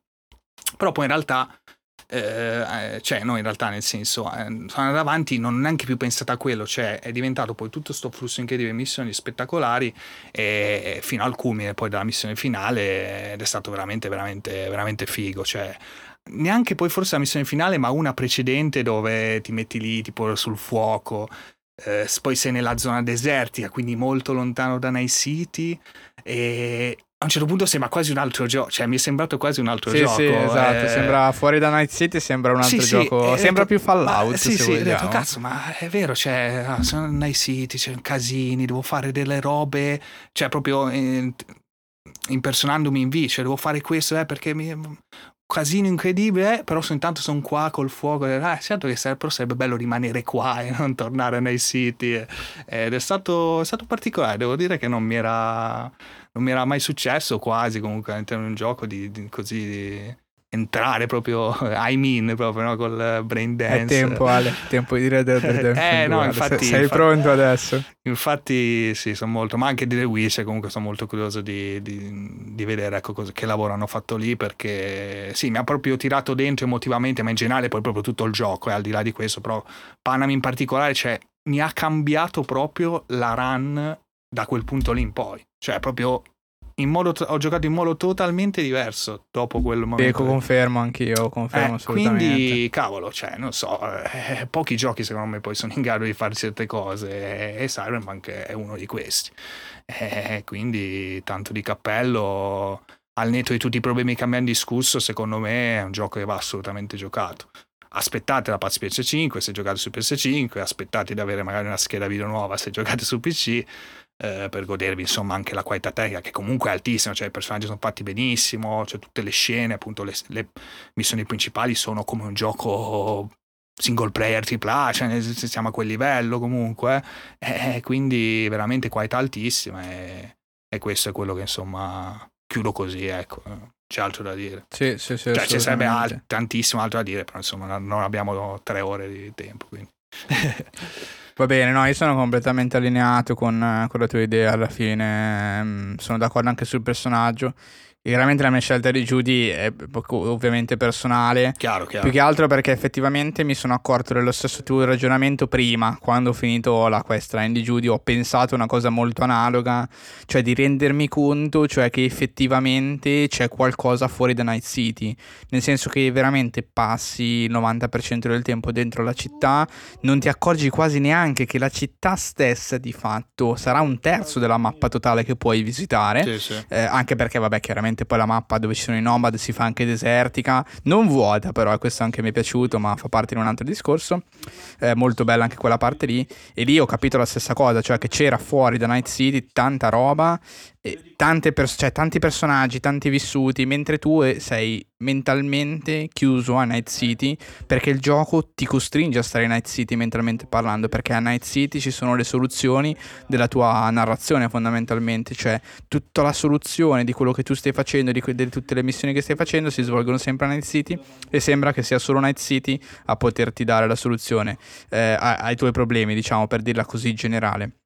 Ed è effettivamente eh, qualcosa che traspare tantissimo anche dalla lore eh, del gioco stessa, eh, che descrive Night City e la pubblicizza in questa maniera, no? Night City, viene a Night City perché qui puoi realizzare i tuoi sogni, qui trovi le soluzioni ai tuoi problemi e secondo me quando tu hai, come dice Ale, no? quel tipo di nirvana, quel tipo di momento di, come posso dire, understanding di quello che il gioco vuole passarti, del concetto che ti vuole eh, passare, in qualsiasi momento ti venga, secondo me quello è il picco del gioco, dove capisci sì. che Night City di fatto è la città, sì, eh, all'inizio, perché questa è la figata secondo me, poi chiudo veramente, cioè quando loro ti pubblicizzano il gioco, tu entri, cioè Night City è la figata, e, e lo è veramente, nel senso, cioè la parte figa in cui sì, giocare. Sì anche narrativamente è dove accadono le cose fighe da giocare.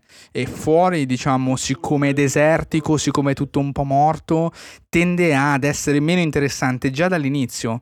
Eh, tende ad essere la parte magari un po' limitrofa che magari neanche mai visiterò perché è in culo ai lupi della mappa no? Sto a Night City perché qui sono i palazzi i colori luci la notte eccetera però poi il gioco ti porta a grandi rivelazioni, secondo me quasi sempre fuori dalla città, in momenti diciamo appartati, più calmi, dove come diceva sempre Ale, mi ricollego al punto, alla fine sempre lo stesso, solo spiegato in maniera magari diversa, spero migliore, ti porta a questa realizzazione, cioè c'è qualcosa fuori da Night City, ci sono i personaggi, ci sono le storie e c'è una vita fuori da Night City e magari la tua soluzione potrebbe essere fuori e non nella città caotica. E, e secondo me quello è proprio il punto di è il culmine del gioco di fatto, dove se, se, riescono a passarti questo concetto, che poi magari sarà in un'altra missione, con un altro personaggio, certo. magari sarà insieme a Silverhand per dire, sì, non sì. a Judy o a Panam, cioè potrebbe essere con qualsiasi altro, ma quel momento in cui il gioco ha un picco incredibile eh, di qualità, perché ti passa eh, il concetto